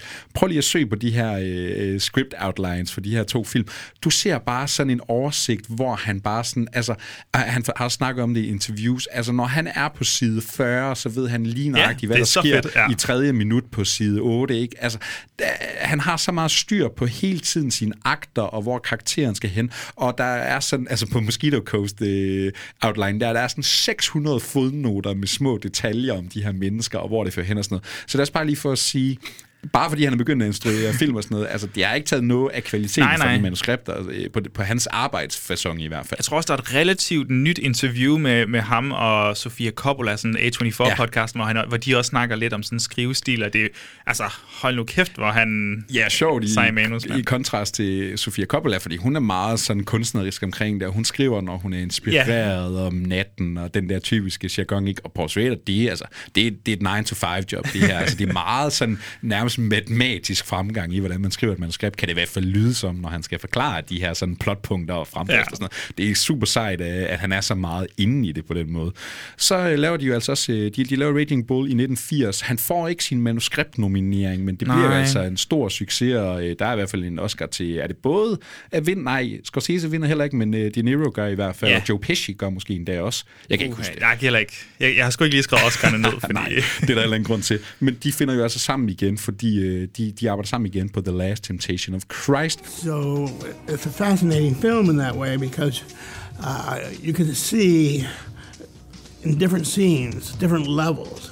You can see part of the, the original Kaczynski's idea. You can see some things I was pushing for. You can obviously see a lot of things that interested Marty. Og nu havde vi jo vores 5 til fredag, hvor vi havde First Reformed op og vinde i en anbefaling til at lære Paul Schrader at kende, fordi vi snakker jo altså om den religiøse Paul Schrader. Vi har været inde på hans øh, calvinist-baggrund, Mm. mm. Joachim blandt andet. Giver det mening, at han lige skriver en film om øh, Jesus? Jamen, jeg har fundet et citat her, som jeg lige øh, vil forsøge at, at læse op. If you've been fooling around with the redemptive, redemptive themes in various surrogate guises, tackling the prototype is pretty irresistible. Men det mener han selvfølgelig, hvis du har, hvis du har du ved, haft noget med Jesus-figuren at gøre andre steder, jamen tag dig fat i prototypen, tag dig fat i der, hvor det simpelthen bliver født fra, og det er så Jesus. Så selvfølgelig skulle han da tage fat i den her figur. Den Ja, og- drift, drifteren, den der, altså den der leder efter sin eksistensberettigelse. Og det her, det var jo en film, øh, der kom ekstremt mange kontroverser ud af. Især mange sådan kristne og, og religiøse samfund, de så sig virkelig sure på den her film. Fordi I kan jo nok allerede regne ud, lytter, når Paul Schrader, han skriver en film om øh, Jesus, og, og laver, skal vi sige, godsøjne en biografisk film, så bliver det jo ikke bare en øh, Jesus, der går rundt og, og snakker med folk og sådan noget. Nej, nej, det bliver jo en Jesus, der både er seksuelt Mm. drevet og har nogle lyster og noget vrede og mange af de og her der er vold og menneskelige blod med i. Og, ja. ja. Og det er jo heller ikke, altså det er jo ikke, den er jo ikke baseret på Bibelen. Den er jo baseret på en, hvad skal man sige, fiktionaliseret version af Jesus liv. Og det er også derfor, den skabte helt vildt meget, altså furore, da den kom ud, altså meget ravage, og jeg tror endda, hans egen far protesterede. altså, Det er jo John C. Scott i hardcore, ja. ja, men altså, filmen her blev ikke vist i, i Paul Schraders hjemby, fordi hans far øh, sørgede for, at den ikke kom op. Hans far havde sådan taget fat i Paul flere gange, og han var, Schrader sagde også sådan, "Jamen, jeg forstod ikke, hvorfor min far lige pludselig blev så nysgerrig i, i det, jeg lavede. Altså, han så aldrig min film, men han blev ved med at spørge mig, Nå, men hvor langt er du med, med Temptation of Christ? Hvornår bliver den vist her? Og hvornår? Nå, okay, flot.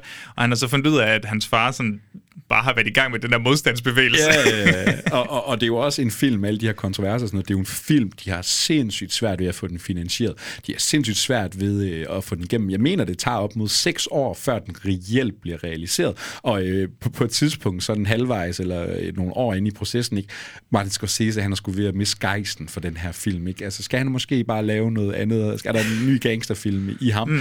Og Paul Schrader, han har faktisk i sin kontrakt, der har han ligesom en clause, der, eller hvad, hvad hedder sådan noget på dansk? En, En klausul? Ja, Nej, en det hedder klausul det, ja. selvfølgelig. Han har en klausul, der siger, at hvis man skal se sig ikke instruere den her, hvis han dropper ud af filmen, så skal de tilbyde Paul Schrader at instruere den. Oh, Så meget brænder genialt. han altså for den her film, fordi den skal laves. Og øh, de bliver faktisk også lidt uvenner på det her tidspunkt. De er især omkring, hvem, hvem, hvem er det egentlig, der har skrevet det her manuskript? Det, Scorsese siger, at han har altså stået for meget af det. Paul Schrader siger, fandme nej, det er mig, der har mine outlines, det er mig, der har stået for det her. Øh, så, og han siger, Og han har virkelig sine outlines. Ja. Altså, han har jo det, det startede med at være hvad er det, 600 sider, der blev til 100 siders manus, og han har simpelthen skrevet alle handlingsforløb ned, og så lavede han bare sådan en, okay, det her skal med, og så satte han flueben, og så er det bare sådan en process of elimination-agtigt, for han, han fik kuttet ned til de 100 sider, ja. Ja, ja og, og, og- de, han, han, han siger jo sådan om, øh, man skal sige, at de er på god fod den dag i dag, de er gode venner, de producerer stadigvæk med hinanden og sådan Ja. noget. Øh, men han siger sådan, de har altid haft en ongoing feud, ikke? Altså, de har altid været lidt tårtrækkeri mellem de her øh, manuskriptsamarbejder. Men er det, også, er det ikke også i det sammenstød, at kunst bliver lavet? Og, Lige og der- præcis. Det skal ikke altid alt skal, ikke, alt skal ikke være så nemt, jo. Nej, og det er jo også Paul Schrader, der ender med at få den fulde kreditering, både på Raging Bull for den sags skyld, og uh, Last Temptation of Christ her. Uh, men, men det bliver selvfølgelig Martin Scorsese, der instruerer den her film, og det bliver altså til stor kritik, og ikke mindst kritisk anerkendelse. Folk mm. er virkelig glade for den her film. Ja, ja, og det er jo fantastisk. Altså, jeg tror, at de tre første film her med Scorsese, det handler jo om ensomme, sådan selvvidledte, seksuelt inaktive mænd. Så det er sjovt, altså du ved, Taxi Driver, Raging Bull, Last Temptation of Christ. Det, det er meget den samme type, der er hele vejen igennem, og, og det er så det sjovt, at, det, du ved, at man kalder det Scorseses film, fordi, altså, hvem er manden bag? Altså, det, der, er fandme, der er fandme noget straighter også en øh, mand, der har nogle religiøse øh, ting, han skal have bearbejdet inden i sig i hvert fald. Så det er nok derfor, de to de er blevet forenet meget godt. Ja, og havde, du noget at se den her? Skal lige passe på... Øh... Du skal bare kalde mig Jamen, ud. sorry, men det er fordi, der kommer lige... Air. Jeg har simpelthen heller ikke fået den set, Joachim. I'm Nej. so sorry. Og det var bare fordi, jeg lige vil dele et øjeblik med dig. Altså, der, der, er, der er sådan et øjeblik i den her, eller et øjeblik, nærmest et akt eller sådan noget, der kommer, der er nærmest, at det, altså vi to sådan jokende kalder lidt for pure cinema.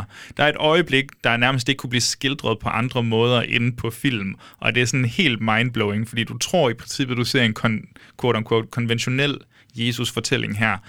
Og så giver den dem bare motherfucking gas. Altså, Så, så. altså jeg, jeg har virkelig tænkt meget, da vi lavede vores Yes. øh, afslutning for året, hvor, jeg, hvor jeg snakker, vi snakker om Green Knight, Ja. og så siger du, ah, men jeg har set det før, og, så, sig- hvad, hvad, og du siger Last Temptation of Christ, at øh, jeg snakker om den her slutning på Green Ja. Knight, hvor man, ja, nu skal vi ikke spoil noget, jeg kan ikke få det, ud, det scenarie ud af mit hoved. Og det er også det, jeg vil bruge som den største teaser, nemlig. Jeg vil gerne have, at folk skal se den her, fordi jo, den kan godt være lidt bare skal komme, i, komme igennem i starten, for altså, du ved, religion, og hold kæft, man skal bare følge dr- drifter Jesus hele vejen. altså, hvad sker der? Heldigvis spillet af Willem Ja, Dafoe. lad os lige få det med. Altså, det er jo uh, Willem vi, Dafoe. vi, vi fik ideen i præcis samtidig, ja. Vi udvekslede vores Willem Dafoe-blik, ikke? Uh, Willem Dafoe, nu er det jo altså Martin Scorseses film, hvis vi endelig skal sige det, men uh, de kommer jo, Paul Schrader og Willem Dafoe, de kommer altså til at arbejde sammen rigtig mange Ja, gange. der er er her mesterværk så egentlig deres første sådan film sammen, hvis vi skal sige det sådan? Det må det faktisk være. Jeg har lyst til at sige ja, og så Der må der være nogle lytter, i hvert der, fald. der, der må rette os. Nej, det tror jeg sgu, det er. Det tror jeg også. Ja. Er der mere at sige om Last Temptation of Christ? Du skal givet en tommel op eller tommel ned. Ja, tommel op, og jeg tror, jeg tror ikke engang, vi gjorde det på de andre heller, men altså, jeg laver lige en tommel op på de tre, der var der der. Ja. Så øh, lover jeg, at jeg får set The Mosquito Coast og Last Temptation of Christ. Og må ikke, vi kommer til at snakke mere Raging Bull, når vi uundgåeligt laver en spotlight om Martin Scorsese på et eller andet tidspunkt. Det var noget om øh, manuskripterne her, men vi har jo selvfølgelig flere af de rigtige Paul Schrader-film tilbage, fordi han instruerer altså flere film op igennem 1980'erne. Og den næste film, vi skal snakke om, den har så sexet en titel som Vild med rock. Michael J. Fox from Back to the Future and Teen Wolf as you've never seen him before. As Joe Resnick, a lean and hungry guitar player, he rocks with his heart and rolls with the punches, along with Joan Jett, superstar rocker, in her first major acting role. Light of og synes man vild med rock, det lyder som en dårlig DR-dokumentar om det danske musik, jamen så kan man jo også bare kalde den for Light of Day. Vi øh, lander i 1987. Paul Schrader, han har lavet Mishima. Han tjener ikke nogen penge på det, men nok han sådan, øh, selv skal sige, hans største sådan kunstneriske højdepunkt. Jeg tror ikke, jeg fik det nævnt, men øh, vi var jo inde på tidligere. Han siger selv, han har, han har været involveret i fire mesterværker, og vi, det var jo faktisk Mishima, der var nummer to her. Mm. Så må vi finde ud af, om Light of Day er nummer tre, Joachim, eller hvad har vi med at gøre her? Jamen, her kommer vi altså til Paul Schraders, øh, en af hans mere personlige film. Du ved, hvis Hardcore var den om hans far, så er øh, Vild med Rock. Det er filmen om hans mor. Øhm, i, og faktisk er den så personlig, siger han, at det måske i sådan en grad har ødelagt filmen for andre. Han kigger, det er, når han kigger retrospektivt på det, ikke? Cat People, kæmpe overraskelse, det blev en af de bedste film, eller mest personlige film for ham. Nå, den mest personlige film for ham, ja, det blev en kæmpe magtværk, siger han. Alt for personligt. Han følte ikke måske, at folk kunne relatere til det forhold, der nu var der i. Og den handler, om, den handler simpelthen om et søskende par, og de er rockmusikere, de har et band sammen. Øhm, Michael J. Fox spiller den ene, og så er det, hvad er det, hun hedder? Øh, Joan Jett, Jett Joan en Jett, øh, ja. rockmusiker. Hun spiller, hvad hedder bandet? Øh... Der er, der er The Runaways, og så er der jo, ja. Joan Jett and the Heartbreakers. Ja, Er sådan? yes. En øh, stor rockstjerne her i øh, Yes. 80'erne. Et, castingvalg, som Schrader også meget udtalt har sagt, ikke godt, ikke godt. Nå, men det handler altså om det her søskende par, og hun har øh, altså et lille barn også, men, men og, så, og så kæmper de simpelthen bare igennem hele filmen med... Gina Rowland spiller deres mor. Det er rigtigt, og Jason Miller spiller faren, fra, altså han er med Exorcisten. Ja. Og så, øh, så altså, der, er, der er jo nogle, altså der er, der er faktisk flere, Michael McKean og Michael Rooker og Cherry Jones, en masse sådan character actors, der også er med.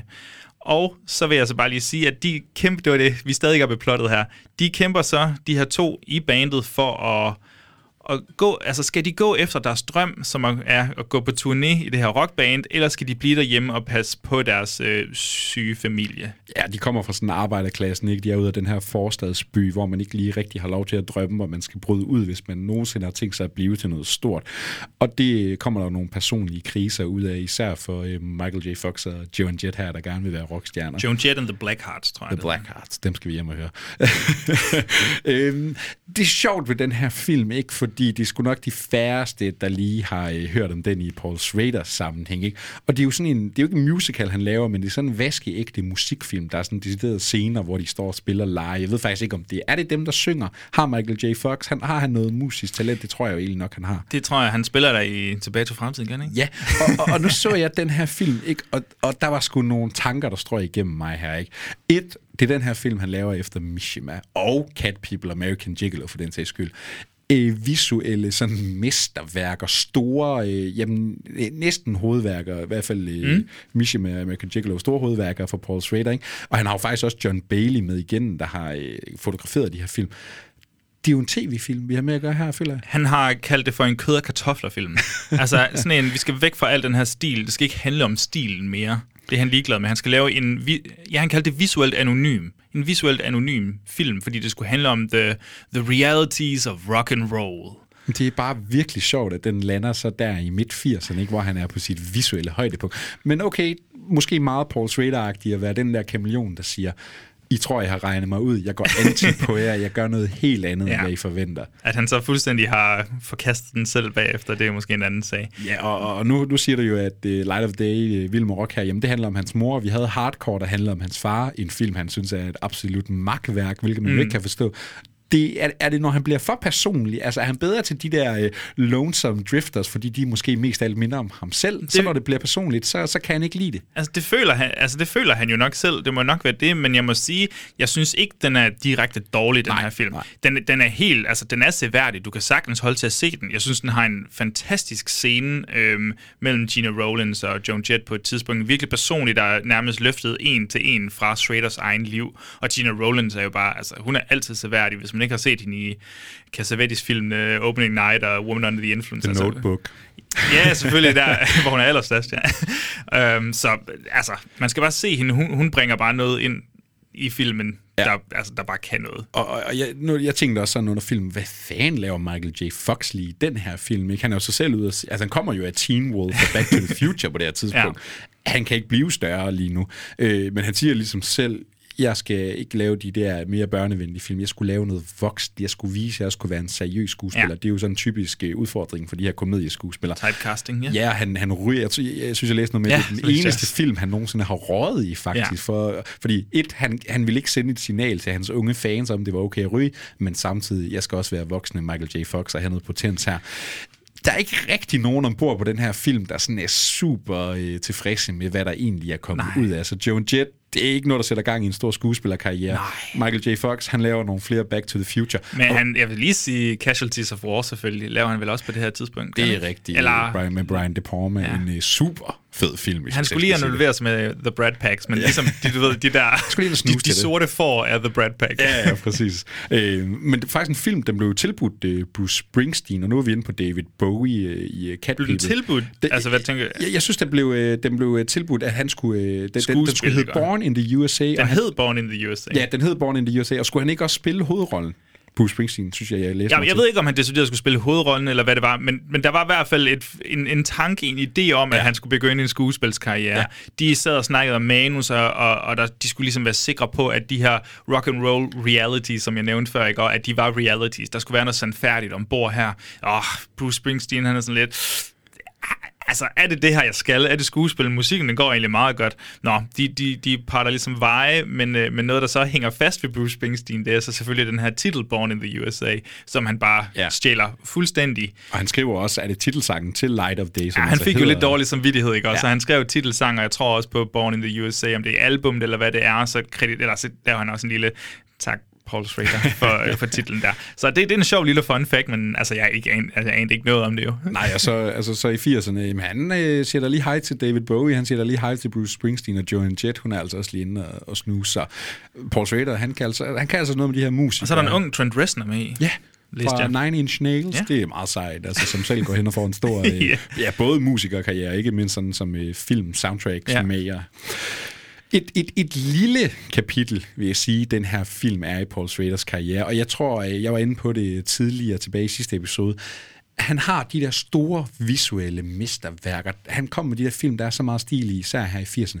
Og så har han de her film, som bare er flade, ja. pissekedelige at se på. Og jeg synes jo, altså, Light of Day, nej, det er ikke en uh, dårlig film. Der er masser af fin drama. Og Men det er kontrasten film. imellem. Altså, ja. Det, at man går fra Mishima til det her. Altså det, det, det, det, det er et kvantespring i, i, i kedsomhed. Lad os sige, du har lige set, visuel kedsomhed, vel at mærke. At overveje at tage American Gigolo, uh, Cat People, Mission med på stribe, og så slutter du lige af med Light of Day. Det er altså en helt anden Paul Schrader, vi har med at gøre her.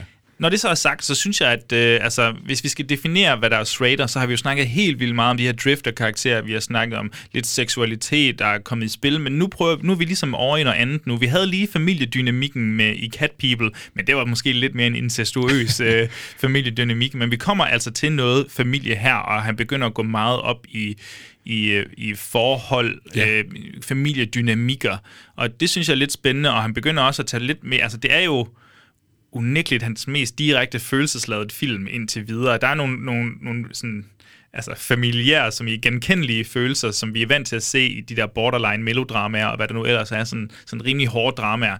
Det, det kommer frem i dem her, og det synes jeg ligesom vi kommer til at se igen. Så det bliver sådan en lille, et, et lille sidespor for Schrader generelt. Det er familiedynamikker og, og de følelser, der nu ligesom er der imellem. Og den handler jo også om hans mor og hardcore, mens far, ja, som vi sagt, og, og en helt vildt sådan sårbar kærlighed. Ja. Ikke? Altså når det sådan er allermest trist og, og smukt på en eller anden måde. Det er virkelig noget, vi kommer til at se igen. Nogle, øh, nu kan man sige, Light of Day, jamen de er reelt en familie, kød og blod, ikke? men det er også nogle karakterer, vi især møder senere i hans film, som vi ikke rigtig har stødt på endnu. Nogle mennesker, der virkelig sådan brænder for andre mennesker, ja. for at hjælpe andre mennesker, men også har nogle øh, konfliktfyldte følelser øh, mod hinanden. Ikke? Men, men der er sådan en helt sådan grundlæggende kærlighed over for hinanden, om at ville hinanden det bedste i sidste ende, som vi kommer til at støde på flere gange. Ja, og så synes jeg også, den er, er, er lidt mere sådan realistisk om køn og kønsroller. Altså, der er, jo, der er jo et fedt element, synes jeg, i at Joan Jetts karakter, altså hun har jo et barn, og man, man, har ikke sådan, man ved ikke helt, hvem faren er. Det går sådan lidt mystisk hen. Men der er bare noget fedt øh, sådan kønsrolle-dynamik i, at øh, Michael J. Fox nærmest passer det barn mere, end, end hun egentlig har lyst til at passe barnet. Og, og det, det synes jeg, bliver leget lidt mere, og man kan godt se, at, at Schrader som manusmanden der prøv, altså ligesom prøver at krydre det med noget anderledes noget. Men om det fungerer 100%, det ved jeg ikke lige helt. Men jeg synes, der er nogle sådan spændende grobund i det mindste tommel op eller tommel ned? Altså, den får jo en lille bitte, lille, altså, det er nok den dårligste af de film, han har lavet indtil videre, men den får en lille bitte tommel op. Jeg synes faktisk, der var nogle rimelig fine, spændende ting i den. Ja, jeg er glad for Paul Schrader stadigvæk, og jeg giver ham altså også en tommel op. Det er en lille en. Men han er ved at teste vores tålmodighed. og man, man, man, behøver ikke at se den her film for at forstå Paul Schrader, eller, ja, det er kun, hvis man er en, en, der skal med på den her rejse og se dem alle sammen, man virkelig behøver at bruge tid på Light of Day. Men det er en fin, sådan en lille tv-agtig film, ja. vi har med at gøre her. Fra Light of Day i 1987, så går vi lige et år op, fordi nu kommer vi altså til filmen Patty Hearst. Please, God, don't bury me. In 1974, a series of shocking incidents inspired a media circus. There's a revolution going on in this country. 11:45 this morning, there was a bank robbery at the First Hibernia Bank of San Francisco. Witnesses But what actually happened could only have been known by one person. Og ligesom tilfældet var med Mission, så laver Paul Schrader altså endnu en biografisk film her, fordi øh, vi har med titlen Patty Hearst fra 1988. Og, og Joachim, nu sagde du vist det i vores intro, at Patty Hearst ikke var så kendt, men mit indtryk er faktisk, hun er faktisk en ret stor sådan skikkelse, eller i hvert fald var på det her tidspunkt okay, i. Amerika. Jamen, det kan godt være. Hun var en øh, kontroversiel personlighed i hvert fald. Ja, for jeg tror først, det var i min research, selvfølgelig det, jeg så film, det ligesom gik op for mig. Okay, når det er det, hun, altså det er det, hun er, og det er i den, gener- eller i den du ved, familie, hun er i, altså ja. William Randall, Randolph Hearst. Og, og lige til, til den på bagerste række, hvem er han?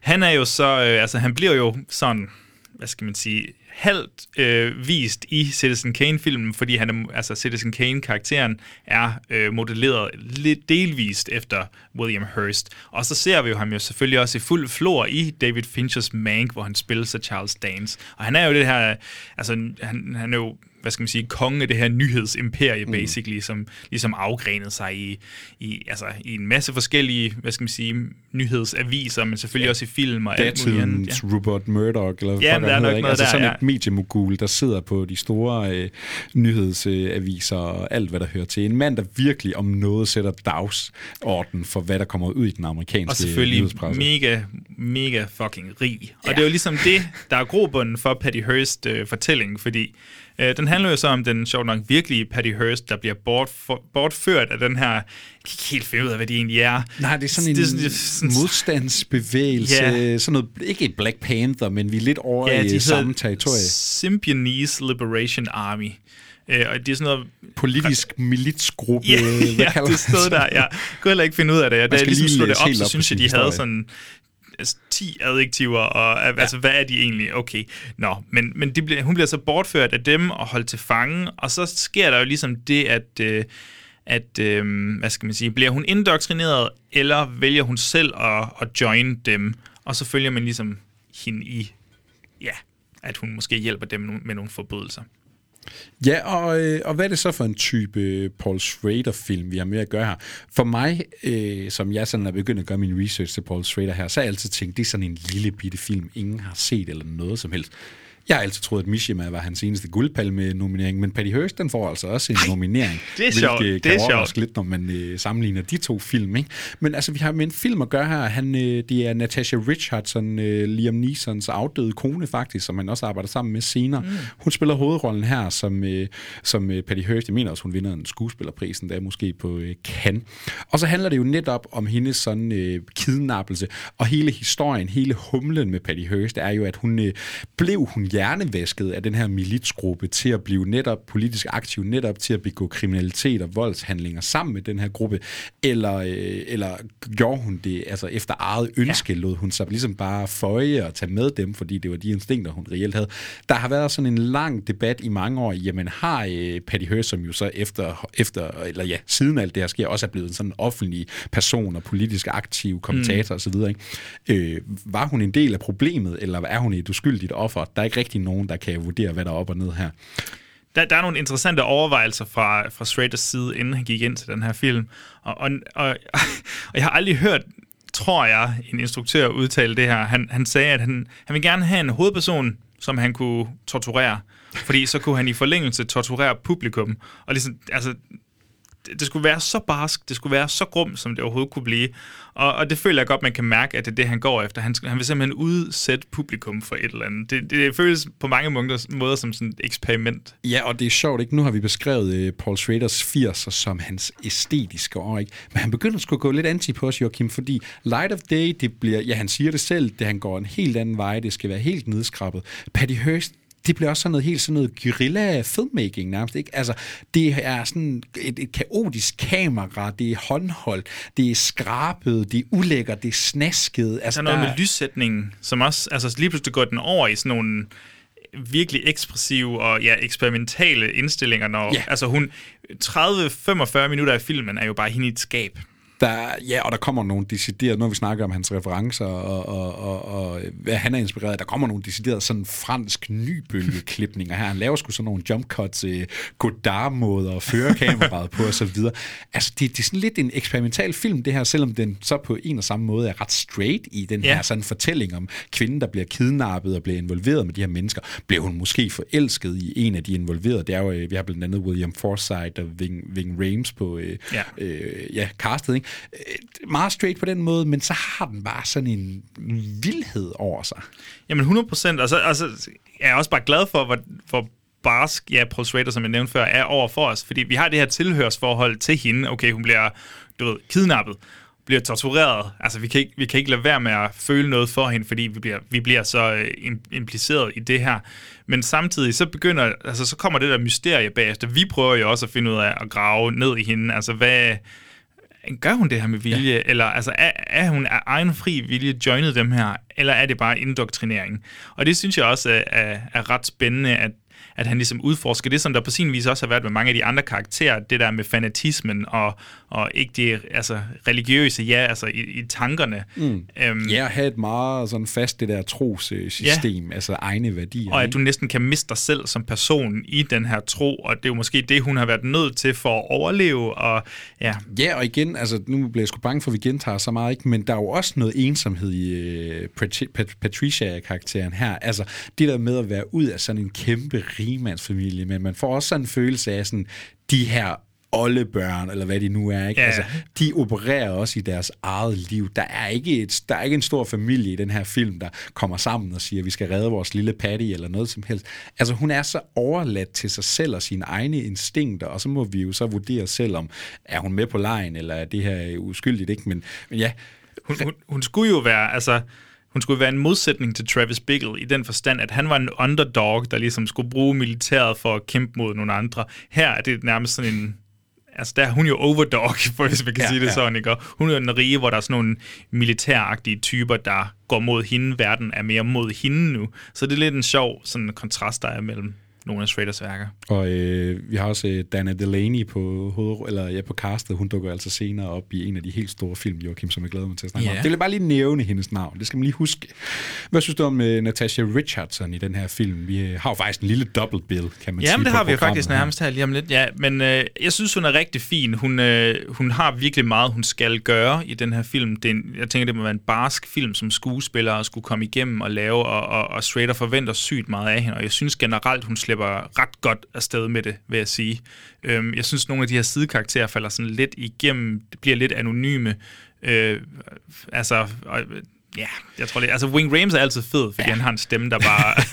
og William Forsythe for den sags Ja, ja, altså også, også vildt fed, men... Jeg, jeg tror, jeg har det sådan lidt ligesom med øh, Vild med Rock, Light of Day der, ikke? Altså, det er sådan en nedbarberet Paul Schrader, men der er lige sådan nogle nuancer at han prøver noget, han gør nogle ting. Det, det der seksuelle forhold, der ja. er mellem den her øh, rebelgruppe, det er sådan lidt spøjst, hvad de forventer af hinanden og sådan noget. Det synes jeg er ret interessant, men, men det er faktisk ikke en sådan sønderligt stor del af filmen heller. Nej, det virker som sådan en... Altså, jeg synes, det er vildt netop, den er nomineret til Guldpalmen, for eksempel kontra så mange andre af hans filmer, især sammenlignet med Mishima.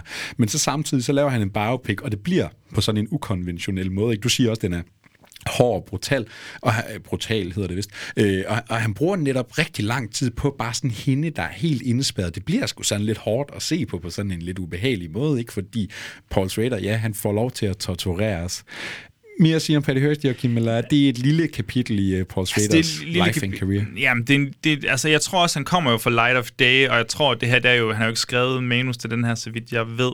Jeg tror bare, han er director for Hire igen, og jeg tror nærmest, filmen var sådan klar til ham-agtigt, da han trådte ind på projektet. Så jeg tror også bare, det var en måde for ham netop bare lige at jeg ved da, nu sprøjter jeg sgu bare lige en ud her. Ja, det kan være, at han har brug for lidt coke-penge igen. Jamen, det er det, det er det. eller andet.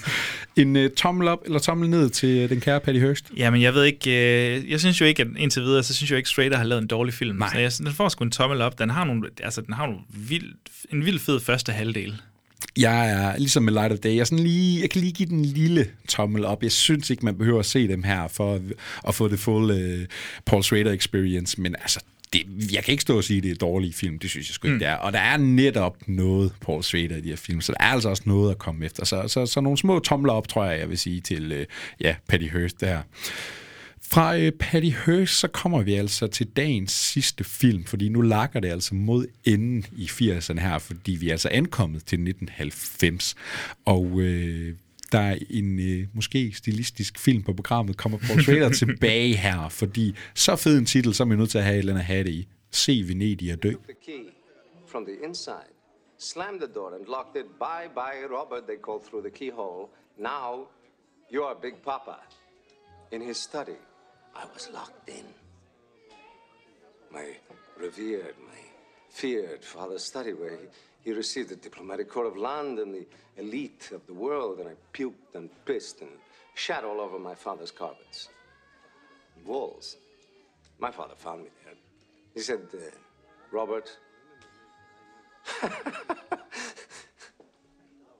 have you been eating chocolate? Then he nearly killed me. Then he didn't speak to me for six months. I've never forgiven my sisters. Og for at se Venedig og dø, der er til at tænke på et eller andet dansk topmusik, jamen så kan vi også gå med titlen The Comfort of Strangers. Mm. Fordi vi er altså i 1990 her, og Paul Schrader, han er selvfølgelig tilbage. Ja, fuldstændig, og vi lander, ja, som du siger, lige i 1990, og, og det er en, endnu en på Schraders CV sådan ret unik og, og lidt særegen film. Altså, jeg føler jo nærmest, at vi bevæger os over i sådan noget erotisk thriller. Jeg skulle lige før sige... Basic Instinct og sådan lidt Fatal Attraction-agtigt, men ja. ikke, lige så, ikke lige så voldeligt. Nej, lige nok, jeg skulle lige så sige, hvor sjovt er det, at vi starter over tiden med Cat People, og så laver han alle de her indimellem. Han laver Mission med en af hans mest sådan uh, antiværker. Han laver de her små tv-agtige film, og så går han tilbage til mm. den sådan fulde, æstetiske, visuelle, liderlige, perverse film. altså han laver lige en lille sød sløjfe på sine 80'er. Og vi har, øh, som du siger, Natasha Richardson tilbage, og så har vi Helen Mirren og Rupert Rupert Everett, og så selvfølgelig den alt overskyggende Christopher Walken. Ja, og øh, så kan det godt være, at det er Christopher Walken-navnet, man bider fat i. Det vil jeg nok selv gøre, hvis du ramser dem der. Paul Schrader, han siger om øh, Rupert Everett, I needed an actor who looked like a god. og det er altså fedt, når man tænker på den, øh, den film, vi har med at gøre her, fordi Joachim, hvis vi lige skal sætte på plads over for lytter, hvad handler den her film egentlig om? Ja, og du må lige hjælpe mig her, for hvad handler den egentlig om? Men den handler jo om et, øh, et par, øhm, der har børn hjemme fra, hvor de kommer. De er britter, ikke? Og ja, det mener jeg, hvis de er. Men, og de er selvfølgelig på ferie i Venedig, øhm, og, så, øh, og de har sådan lidt svært ved at connecte. Altså, de er begge mega smukke. Det er slet ikke det. Stedet er mega smukt. Alt er bare mega flot og lækkert, men de kan simpelthen ikke have den, de kan ikke få den der sådan romantiske, seksuelle, menneskelige forbindelse. Nå, men de møder så, øh, så en, en Christopher Walken. Det lyder allerede nu som en Roman det her. ja. men de møder altså Christopher Walken, og han er utrolig veltalende og charmerende. Han fortæller en masse historier. Armani suit. Yes, yes, og har ordet i sin magt. Og, og han får ligesom øh, overbevist om dem om, sådan, at man skal komme og besøge mig og min kone. Og, og, og det går egentlig sådan Ja, og, okay, ja. Og, og en vigtig detalje, ikke? der er den der, de er sådan lidt fascineret af Christopher Walken, de er også lidt skræmt af ham. L- ligesom vi nok vil være, hvis vi ja, hvis man møder på, eller ja, ja, Christopher Walken. Walken ja. ja.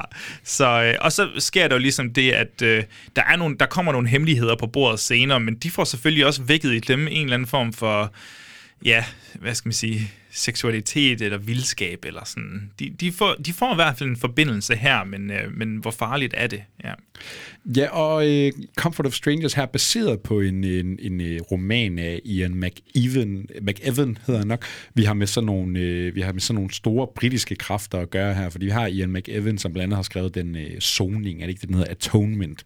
Jo. Og så, så har vi, det er jo ikke Paul Schrader, der skriver manuskriptet her for en gang skyld, fordi det er altså Harold Pinter, der kommer ja. ind og øh, laver noget noget manuskriptarbejde. Og han er en stor, er det en teaterforfatter, han er kæmpe stor i, og så har han selvfølgelig også lavet en, øh, han har haft et vist samarbejde med, hvad den hedder, øh, Joseph Losey, er det den hedder? Ja, han laver, han skriver manuskriptet til The Servant, en personlig favorit blandt os to. Ja, fuldstændig en af de største overrask- filmoverraskelser, jeg nogensinde har haft, og jeg har den bestemt også derhjemme i 4K, der bare ligger og venter på, at jeg skal have genset den Han skriver film. også, øh, er det manuskriptet til uh, The French Lieutenant's Woman, også mm, en ja. ret sådan meta-udfordrende ja. film. Øh, så så det, det er ligesom Paul Schrader, det er altså sådan en mand, der har noget, øh, hvad skal vi sige, manuskript-finesse. Han har blandt andet været nomineret til to Oscars. Ja, og, og det der med pinser, så vidt jeg har forstået, ikke, og det er altså, nu har jeg, jeg er ikke fuldstændig velbevandret pinser, det vil jeg slet ikke foregive, men meget af det, som Schrader ligesom fremhæver, det er, at der går så mange ting sådan usagte hen. Altså, der ligger så meget under neden, mm. det der egentlig bliver sagt. Og, og jeg tror, I på selve processen øh, for skuespillerne her, jeg tror, Natasha Richardson især, hun er sådan, øh, hun har stillet nogle spørgsmål til karakteren. Altså, hvad, hvad, hvad, hvad er jeg her? Altså, hvem er jeg her? Og så siger han, læs manuskriptet, ja. og læs det igen. Han laver ikke en Polanski og bare siger, because you're paid to say it. ja, det, det er virkelig bare, læs det igen, og hvis du læser det nok gange, så ved du det. Ja. Og, og det er ligesom det, han spiller på, og så, så ligger der en masse under neden. Og den her film er også bare fuld af mystik og, og Jamen, usagte ting. Og, og lige for at blive ved manuskriptet der, altså det er faktisk en, altså man kan på en eller anden måde mærke, det, det, der er noget passion i det her projekt for uh, Paul Schrader, fordi han bruger ret mange kræfter på at lave den, ikke? De tager til Venedig og skal skyde den, og der er nogle produktionsvanskeligheder. Men også skuespillerne, de har faktisk vildt svært ved at, uh, hvad skal man sige, fremføre den her dialog overbevisende.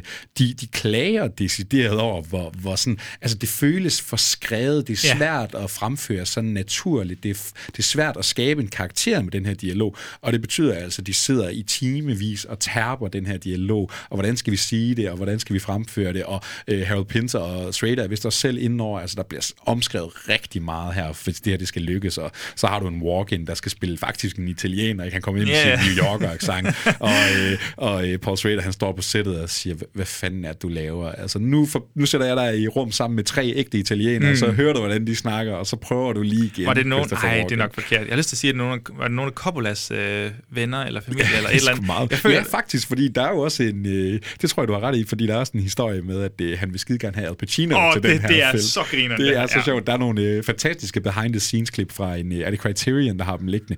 Der, er, øh, der, der siger øh, Paul Schrader, jamen jeg ringer jo til, jeg ringer jo til Al Pacino, eller jeg ringer til Francis Ford Coppola og siger, kan du ikke få mig i kontakt med Al Pacino? I har lavet Godfather sammen. Og så siger han bare, Altså, Coppola siger, prøv at Al can't, Al can't fucking do it. He's doing Godfather 3. Præcis. Så øh, han får ikke uh, Al Pacino, men så får han jo altså Rupert Everett og Christopher Walken. Men historien er faktisk ikke færdig med Nej. Al, fordi Al, han er jo, altså han, mig Al, Al, han er jo mega interesseret i filmen. Ja. Han synes faktisk, den er mega spændende, og han vil vildt gerne lave filmen, og han bliver ved med sådan, du ved, at holde Schrader hen-agtigt, fordi Al ved jo godt, at han skal lave Godfather 3, men han er sådan, jamen, kan vi rykke et eller andet? Ah, kan vi ja. gøre noget her? Og så Schrader, han bliver simpelthen nødt til at komme videre, så han siger sådan, ved du hvad, skal have, der kommer et ultimatum her. Hvis du ikke har ringet inden om to dage, eller sådan noget, inden på søndag, så får du simpelthen ikke rollen, så går den til en anden. Øhm, nå, han hører ikke noget fra Al Pacino, ærgerligt. Du siger Til- nej til Francis Ford Coppola, jo. Jamen, det er jo det. Men så til Schraders søns fødselsdagsfest eller sådan noget, så får han et, øh, et opkald. Okay. Schrader tænker sådan lidt, nå, han kan høre det Al Pacino lige til at starte med. Nå, men fint nok. Han, han tænker sådan, jeg giver, jeg lader lige Al Pacino snakke i 5-10 minutter her. Bare lige få det hele ud, og så bliver jeg nødt til at sige til ham sådan, ja, du ved, Al Pacino bliver ved med at snakke om karakteren og hvad man kan gøre, og det Ja. ja. lyder mega spændende. Og så siger, øh, så siger Schrader, Al, I brought you this ultimatum, and you, you passed on it. Altså, du, du, du gad ikke. Og så siger, så siger Pacino, ja, ja, ja, ja, det ved jeg godt. Jeg har bare lyst til at snakke om den her karakter. Den er så spændende. Ja, der, er, øh, der er altså et øh, manuskript, der øh, tiltrækker folk her. Det er virkelig Tydeligvis. fascinerende. Og som du siger, Joachim, ikke? Altså, det, er, det er en virkelig sådan mystisk film. Altså, det er nogle mystiske mennesker, det er en mystisk setting. Og Christopher Walken og Helen Mirren, ja, han tilbyder blandt andet rollen til sin egen kone, men hun er sådan lidt, Paul, den er lidt for liderlig, den Do you really her." wanna do this? Ja, der er lidt for meget nøgenhed og lidt for meget liderlighed i den her film, så jeg skal være involveret i hvert fald. Øh, den har sådan en pikanthed over sig, den har mm. en frækhed. Det er altså den perverse Paul Schrader, vi har med at gøre. 100 procent. Kan du øh, fremføre Christopher Walkens famøse monolog måske? Det kan jeg ikke, men jeg tror ved Gud, at jeg skal prøve at memorere den, fordi øh, Jeg tror, det, vi er nødt til at smide et klip ind af den i post, øh, fordi ja, for det, satan, det, altså. det synes jeg, vi skal gøre.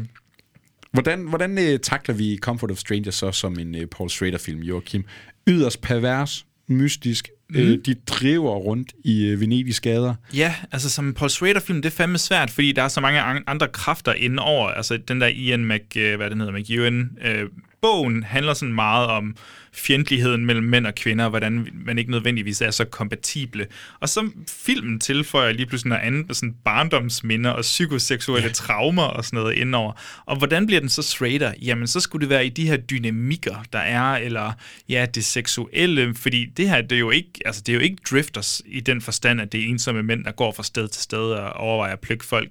Altså, det, det er bare folk, der ikke rigtig har den der forbindelse, men samtidig så er det folk, der er mega liderlige, og sådan virkelig betaget af skønhed og smukheden. Altså selvfølgelig foregår det i Venedig, døden i Venedig. Altså, Ja, og, og den har sådan en, lidt som vi var inde på med Light of Day her, de her familiære forhold, ikke? Altså vi har Christopher Walken og Helen Mirren som det ældre par, der sådan Mm. lidt snor dem ind i noget mystisk, øh, sådan kom og hænge ud med os, ja. spis med os, og hvad er det, der foregår her? Hvem er de her mennesker? Og så er det yngre par her, ikke? Øh, men, men der er også sådan et, der er virkelig sådan en grundlæggende sådan kærlighed, de her par imellem. Der er sådan nogle lange sekvenser med det unge par på deres hotelværelser, der ligger både og knaller og bare sådan snakker og er Ja. sammen og stiller spørgsmål til livet og hinanden og deres familie og alt det her, ikke? Og, og, og, og så bliver der jo også sådan, der hvor den sådan bliver mere thriller-agtig. Altså jeg har endda, jeg kan ikke engang sige, at jeg ikke vil spoile noget, for det er faktisk svært at spoile, hvad fanden Ja, ja, ja, ja, er, ja, der ja. foregår her, ikke? Øh, men, men der er sådan noget, hvor langt vil du gå for dit livs kærlighed? Hvor langt vil du gå for din partner? Mm. Hvad vil du udsætte dem for? Hvad vil du lægge, stå model til? Ikke? Altså den har gang i sådan nogle øh, magtkampe her. 100 procent, og hvis hvis ikke maskulinitet, så i hvert fald seksualitet. Der ligger noget, altså noget homoerotisk og bobler under neden, og hvis man lige, jeg tror, hvis man ser den her film anden gang, så kommer man virkelig til at have en aha-følelse, fordi du bliver båret igennem øh, nogle, nogle karakterer, der, der ligesom gemmer på et eller andet. Og, og du siger det helt rigtigt, altså det er Paul Schrader, der laver en Polanski-film, mm. og det her det er altså også en film, der har en vild slutning, og jeg tror, ja, ser du den igen, det er sådan en, du har lyst til at se igen, når den slutter, ja. fordi du er sådan lidt, what the fuck? Hvad, hvad Var det det-agtigt? Ja, hvad skete der lige her? Altså, øh, han siger selv i noget af det her ekstra materiale, at øh, det er hans mest aggressiv instrueret film. Altså, og som vi har været inde på, ikke 80'erne, det er virkelig hans, øh, hans æstetiske år, så han fortæller ligesom, jamen jeg laver Gigolo, jeg laver Cat People, jeg laver Mishima, og så comfort. Altså, jeg skruer bare alt op på 11 her. Jeg, jeg giver den virkelig gas, og det kan man så se i den her film. Øh, han havde jo Armani ombord på, øh, på øh, American Gigolo, ikke? Armani, de er blevet kæmpe modhus på det her tidspunkt. De sætter, øh, altså de laver så meget lækker tøj og alt der, og de har faktisk sagt, vi laver ikke tøj til film mere.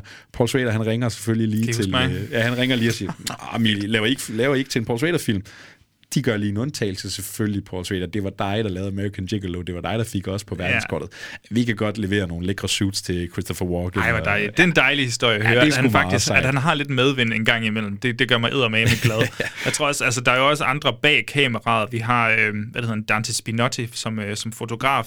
Øh, sådan en Michael Mann-fotograf, øh, som også er, ja, altså han, han leverer jo bare et godt stykke arbejde. Jeg tænker også, at øh, location setting her, den, den hjælper ham måske rimelig meget, men jeg synes, vi får sådan nogle labyrintiske-agtige billeder af Venedig, altså så er der bare sådan, så er der en hemmelig bar et eller andet sted, og det er som om, den her by, den er bare mystisk. Den skjuler ja. på både skønhed, men også på lidt forfald og dekadence, og hvad det nu ellers er. Ja, og det er så fedt, at den her øh, Schrader, der har været så fascineret af Europa, ikke? Jamen, så laver han en film, nu bliver den sat i Europa, og så ulmer det bare af sådan noget mysticisme nærmest. Det har sådan en lille snært af noget nærmest overnaturligt over sig. Og den er score? Ja, det er så øh, altså, det, er, det, er, det er sådan intimiderende altså, på mange det er måder. Badalamenti, ikke? Ja, det er nemlig så. Ja, men det føles også sådan orientalsk. Altså, det føles østligt mere, end det egentlig føles europæisk. Og det er også et virkelig spøjst valg, og, og det er nok det der forsøg på at gøre det mere mystisk, eller fremmed, eller eksotisk, jeg ved det ikke. Skulle den have heddet The Comfort of Schrader? Det, ja, det skulle det skulle Og han siger også selv, det her det er sådan en film, hvis du kan, altså det er jo det samme med Scorsese og mange af de andre, ikke? hvis du kan din filmhistorie, han siger, der er rigtig mange sådan referencer til okay. andre film. Så jeg ved ikke, om man kan finde noget pickpocket eller The Searcher til den her. Han siger, øh, man ser et skud, øh, hvor han panorerer over sådan nogle lækre øh, loftmalerier. Mm. Det er 20 fra Last Year at øh, Marienbad, eller ja, sådan, ja. det hedder den der, eller en ja, ja. snart film. Ikke? Øh, så han siger også, det her det er sådan en, det er sådan en, det er sgu sådan en æstetisk film, hvor han lige laver nogle skud ud til nogle af de der film, han selv rigtig godt kan lide. Så skulle der være noget uh, The Rules of the Game eller sådan noget i den her, det der yeah. med, du ved, folk fanget på en beliggenhed-agtigt. Uh... Ja, ved du hvad, noget sådan, der er, der er en eller anden klassekamp ja. her, ikke? Altså Walken, det er sådan, de er noget øvre lag her, og, og Natasha, det unge par, de er sådan lige under, ikke? Og det er sådan, hvad repræsenterer den der overklasse, den der skjulte perversitet, den der skjulte sådan demonisering, eller hvad det er, ikke? Altså, jeg tror klart, der er noget Rules of Game uh, Der må være et eller andet der, hvis man skal, ja, så, altså, jeg bare, visuelle referencer, det er, det er jeg virkelig ikke ret god til, det må jeg sige. Så jeg kommer ikke lige til at kunne sige, ah, pickpocket, ah, searches, ah, ej, overhovedet ikke. Det kommer ikke. Der er ikke pickpocket ending her, det må ej, jeg altså sige. Nej, det, men det er der måske... Ej, nu skal jeg lige passe på. Jeg vil helst ikke spoil. Sæt en note ved den øh, perverse. Man kan lige lave et checkpoint på ham igen. Den perverse Paul Schrader. Det her, det er en øh, virkelig sjov film for Paul Schrader. Der er gang i rigtig meget her. Joachim, tommel op, tommel ned. Altså, jeg er virkelig glad for den her film, jeg tror endda, jeg er et godt stykke gladere end dig måske, det ved jeg ikke, men jeg, jeg synes virkelig, den er fænomenal, og jeg, jeg glæder mig til at se den en gang til. Det, det er en erotisk thriller, der lige undviger at blive lige så slæsk, slæsk som Fatal, uh, Fatal Attraction og Basic Instinct. Ja. Jamen, jeg tror, jeg er faktisk rigtig glad for den, men jeg tror netop, den viser at være så meget andet, end det, jeg måske lige havde forestillet mig, og den er netop sådan en, man har behov for at se igen og læse imellem linjerne. Hvad er det egentlig lige, der bliver sagt her? Hvad er der egentlig på spil? Men det er en klar tommel op. Jeg vil ikke kalde den et hovedværk, men der er rigtig mange ting af Paul Schrader gemt i den her film. Både den der intellektuelle gut, der kender sin film, og den erotiske, og den perverse, og den lidenskabelige, og den kærlige, for ikke mindst. Altså, så der er meget at komme efter her. Øh, The Comfort of Strangers fra 1990, den kan man øh, sagtens give et skud, hvis man er til det der lidt erotiske, Polanski-agtige noget.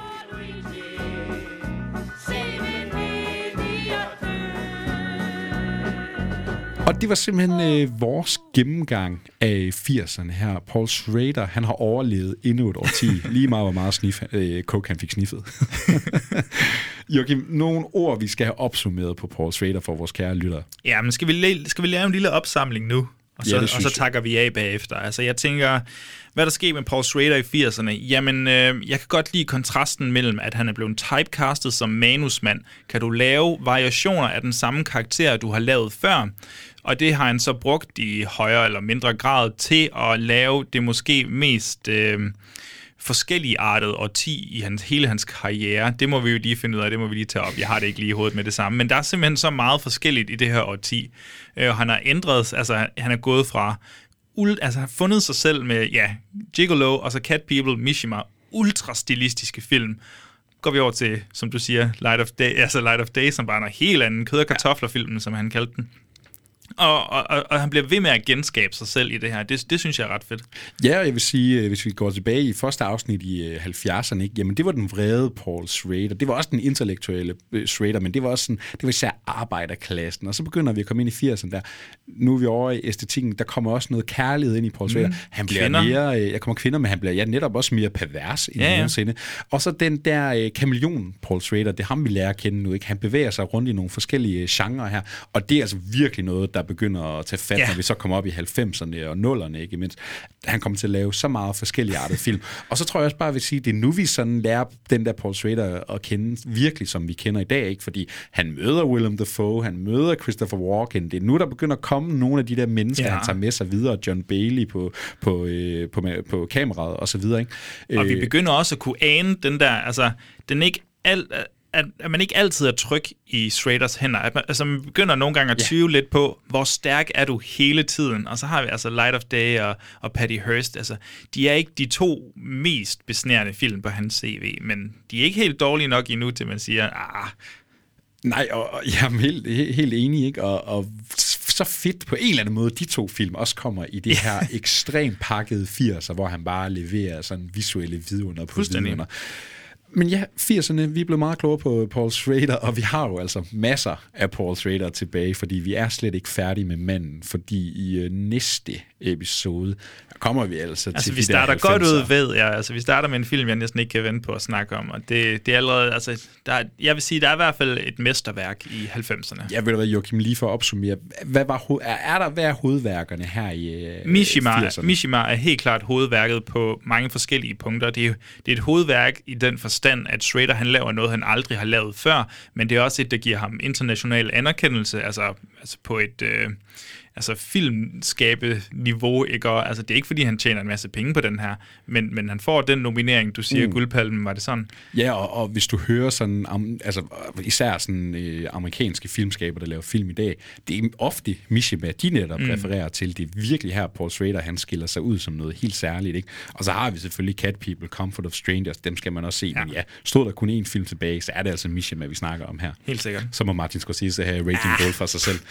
Vi øh, tager os af 90'erne, og så øh, kommer vi lige, og vi når ankommer til nullerne i næste episode. Og øh, Joachim, jeg tror, det er dig, der har skrevet de ujævne 90'er, fordi det, altså nu Paul Schrader, han begynder at rydde lidt rundt i, hvad det er, han gerne vil Yes. lave nogle film, og måske får nogle, øh, nogle stridigheder med nogle fæle producer og Yes, alt noget, noget, andet. noget, der begynder at, at du ved, give spor til, at øh, ja, han kommer til at blive defineret af produktionsproblemer. Ja, så øh, den kan man jo tykke på til næste gang, og måske man skal begynde at søge frem. Host Light Sleeper, er det den, man lige skal se? Uh. Måske. Se den, se den. Vi øh, siger tak for den her gang, og kan man bare ikke få nok af Movie Podcast, jamen så har vi jo også andre afsnit, hvor vi snakker om øh, øh, andet end Paul Schrader. Vi har jo også snakket om, måske vi kommer til at lave en lille standard episode Ja, indimellem jeg noget tror, af det vi her får flettet en ind så snart som muligt. Ja, der skal være lidt til alle her, og ellers så kan man jo hoppe ind på movie.dk. Der er de der nyheder og anmeldelser. Den kære Johan Albrechtsen, han har lige interviewet Sam Raimi Ja, i det skal forbindelse eddermame med lige, øh, Dr. Strange. læst, ja. Det er sgu meget sejt. Og øh, ja, alt det der andet, man godt kan lide. Og øh, hop ind, giv en kommentar, giv den der rating. Det er ved at være lang tid siden nu. Nu skal vi altså have en, hvis vi skal blive ved med at snakke om Paul Schrader. For hver Så får vi rating, ikke nogen så rating. laver vi et nyt afsnit om Paul Schrader. Så må vi se, hvordan det går. Vi får ingen rating. Nej, det, det er movie podcast, øh, eller Paul Schrader podcast Ja, skæbne. Så må vi lægge den i graven på et tidspunkt. Joachim, tak for den her gang, og kære lytter, tak fordi du lyttede med derude. Vi ses i næste episode. Vi ses. See you later, Schrader.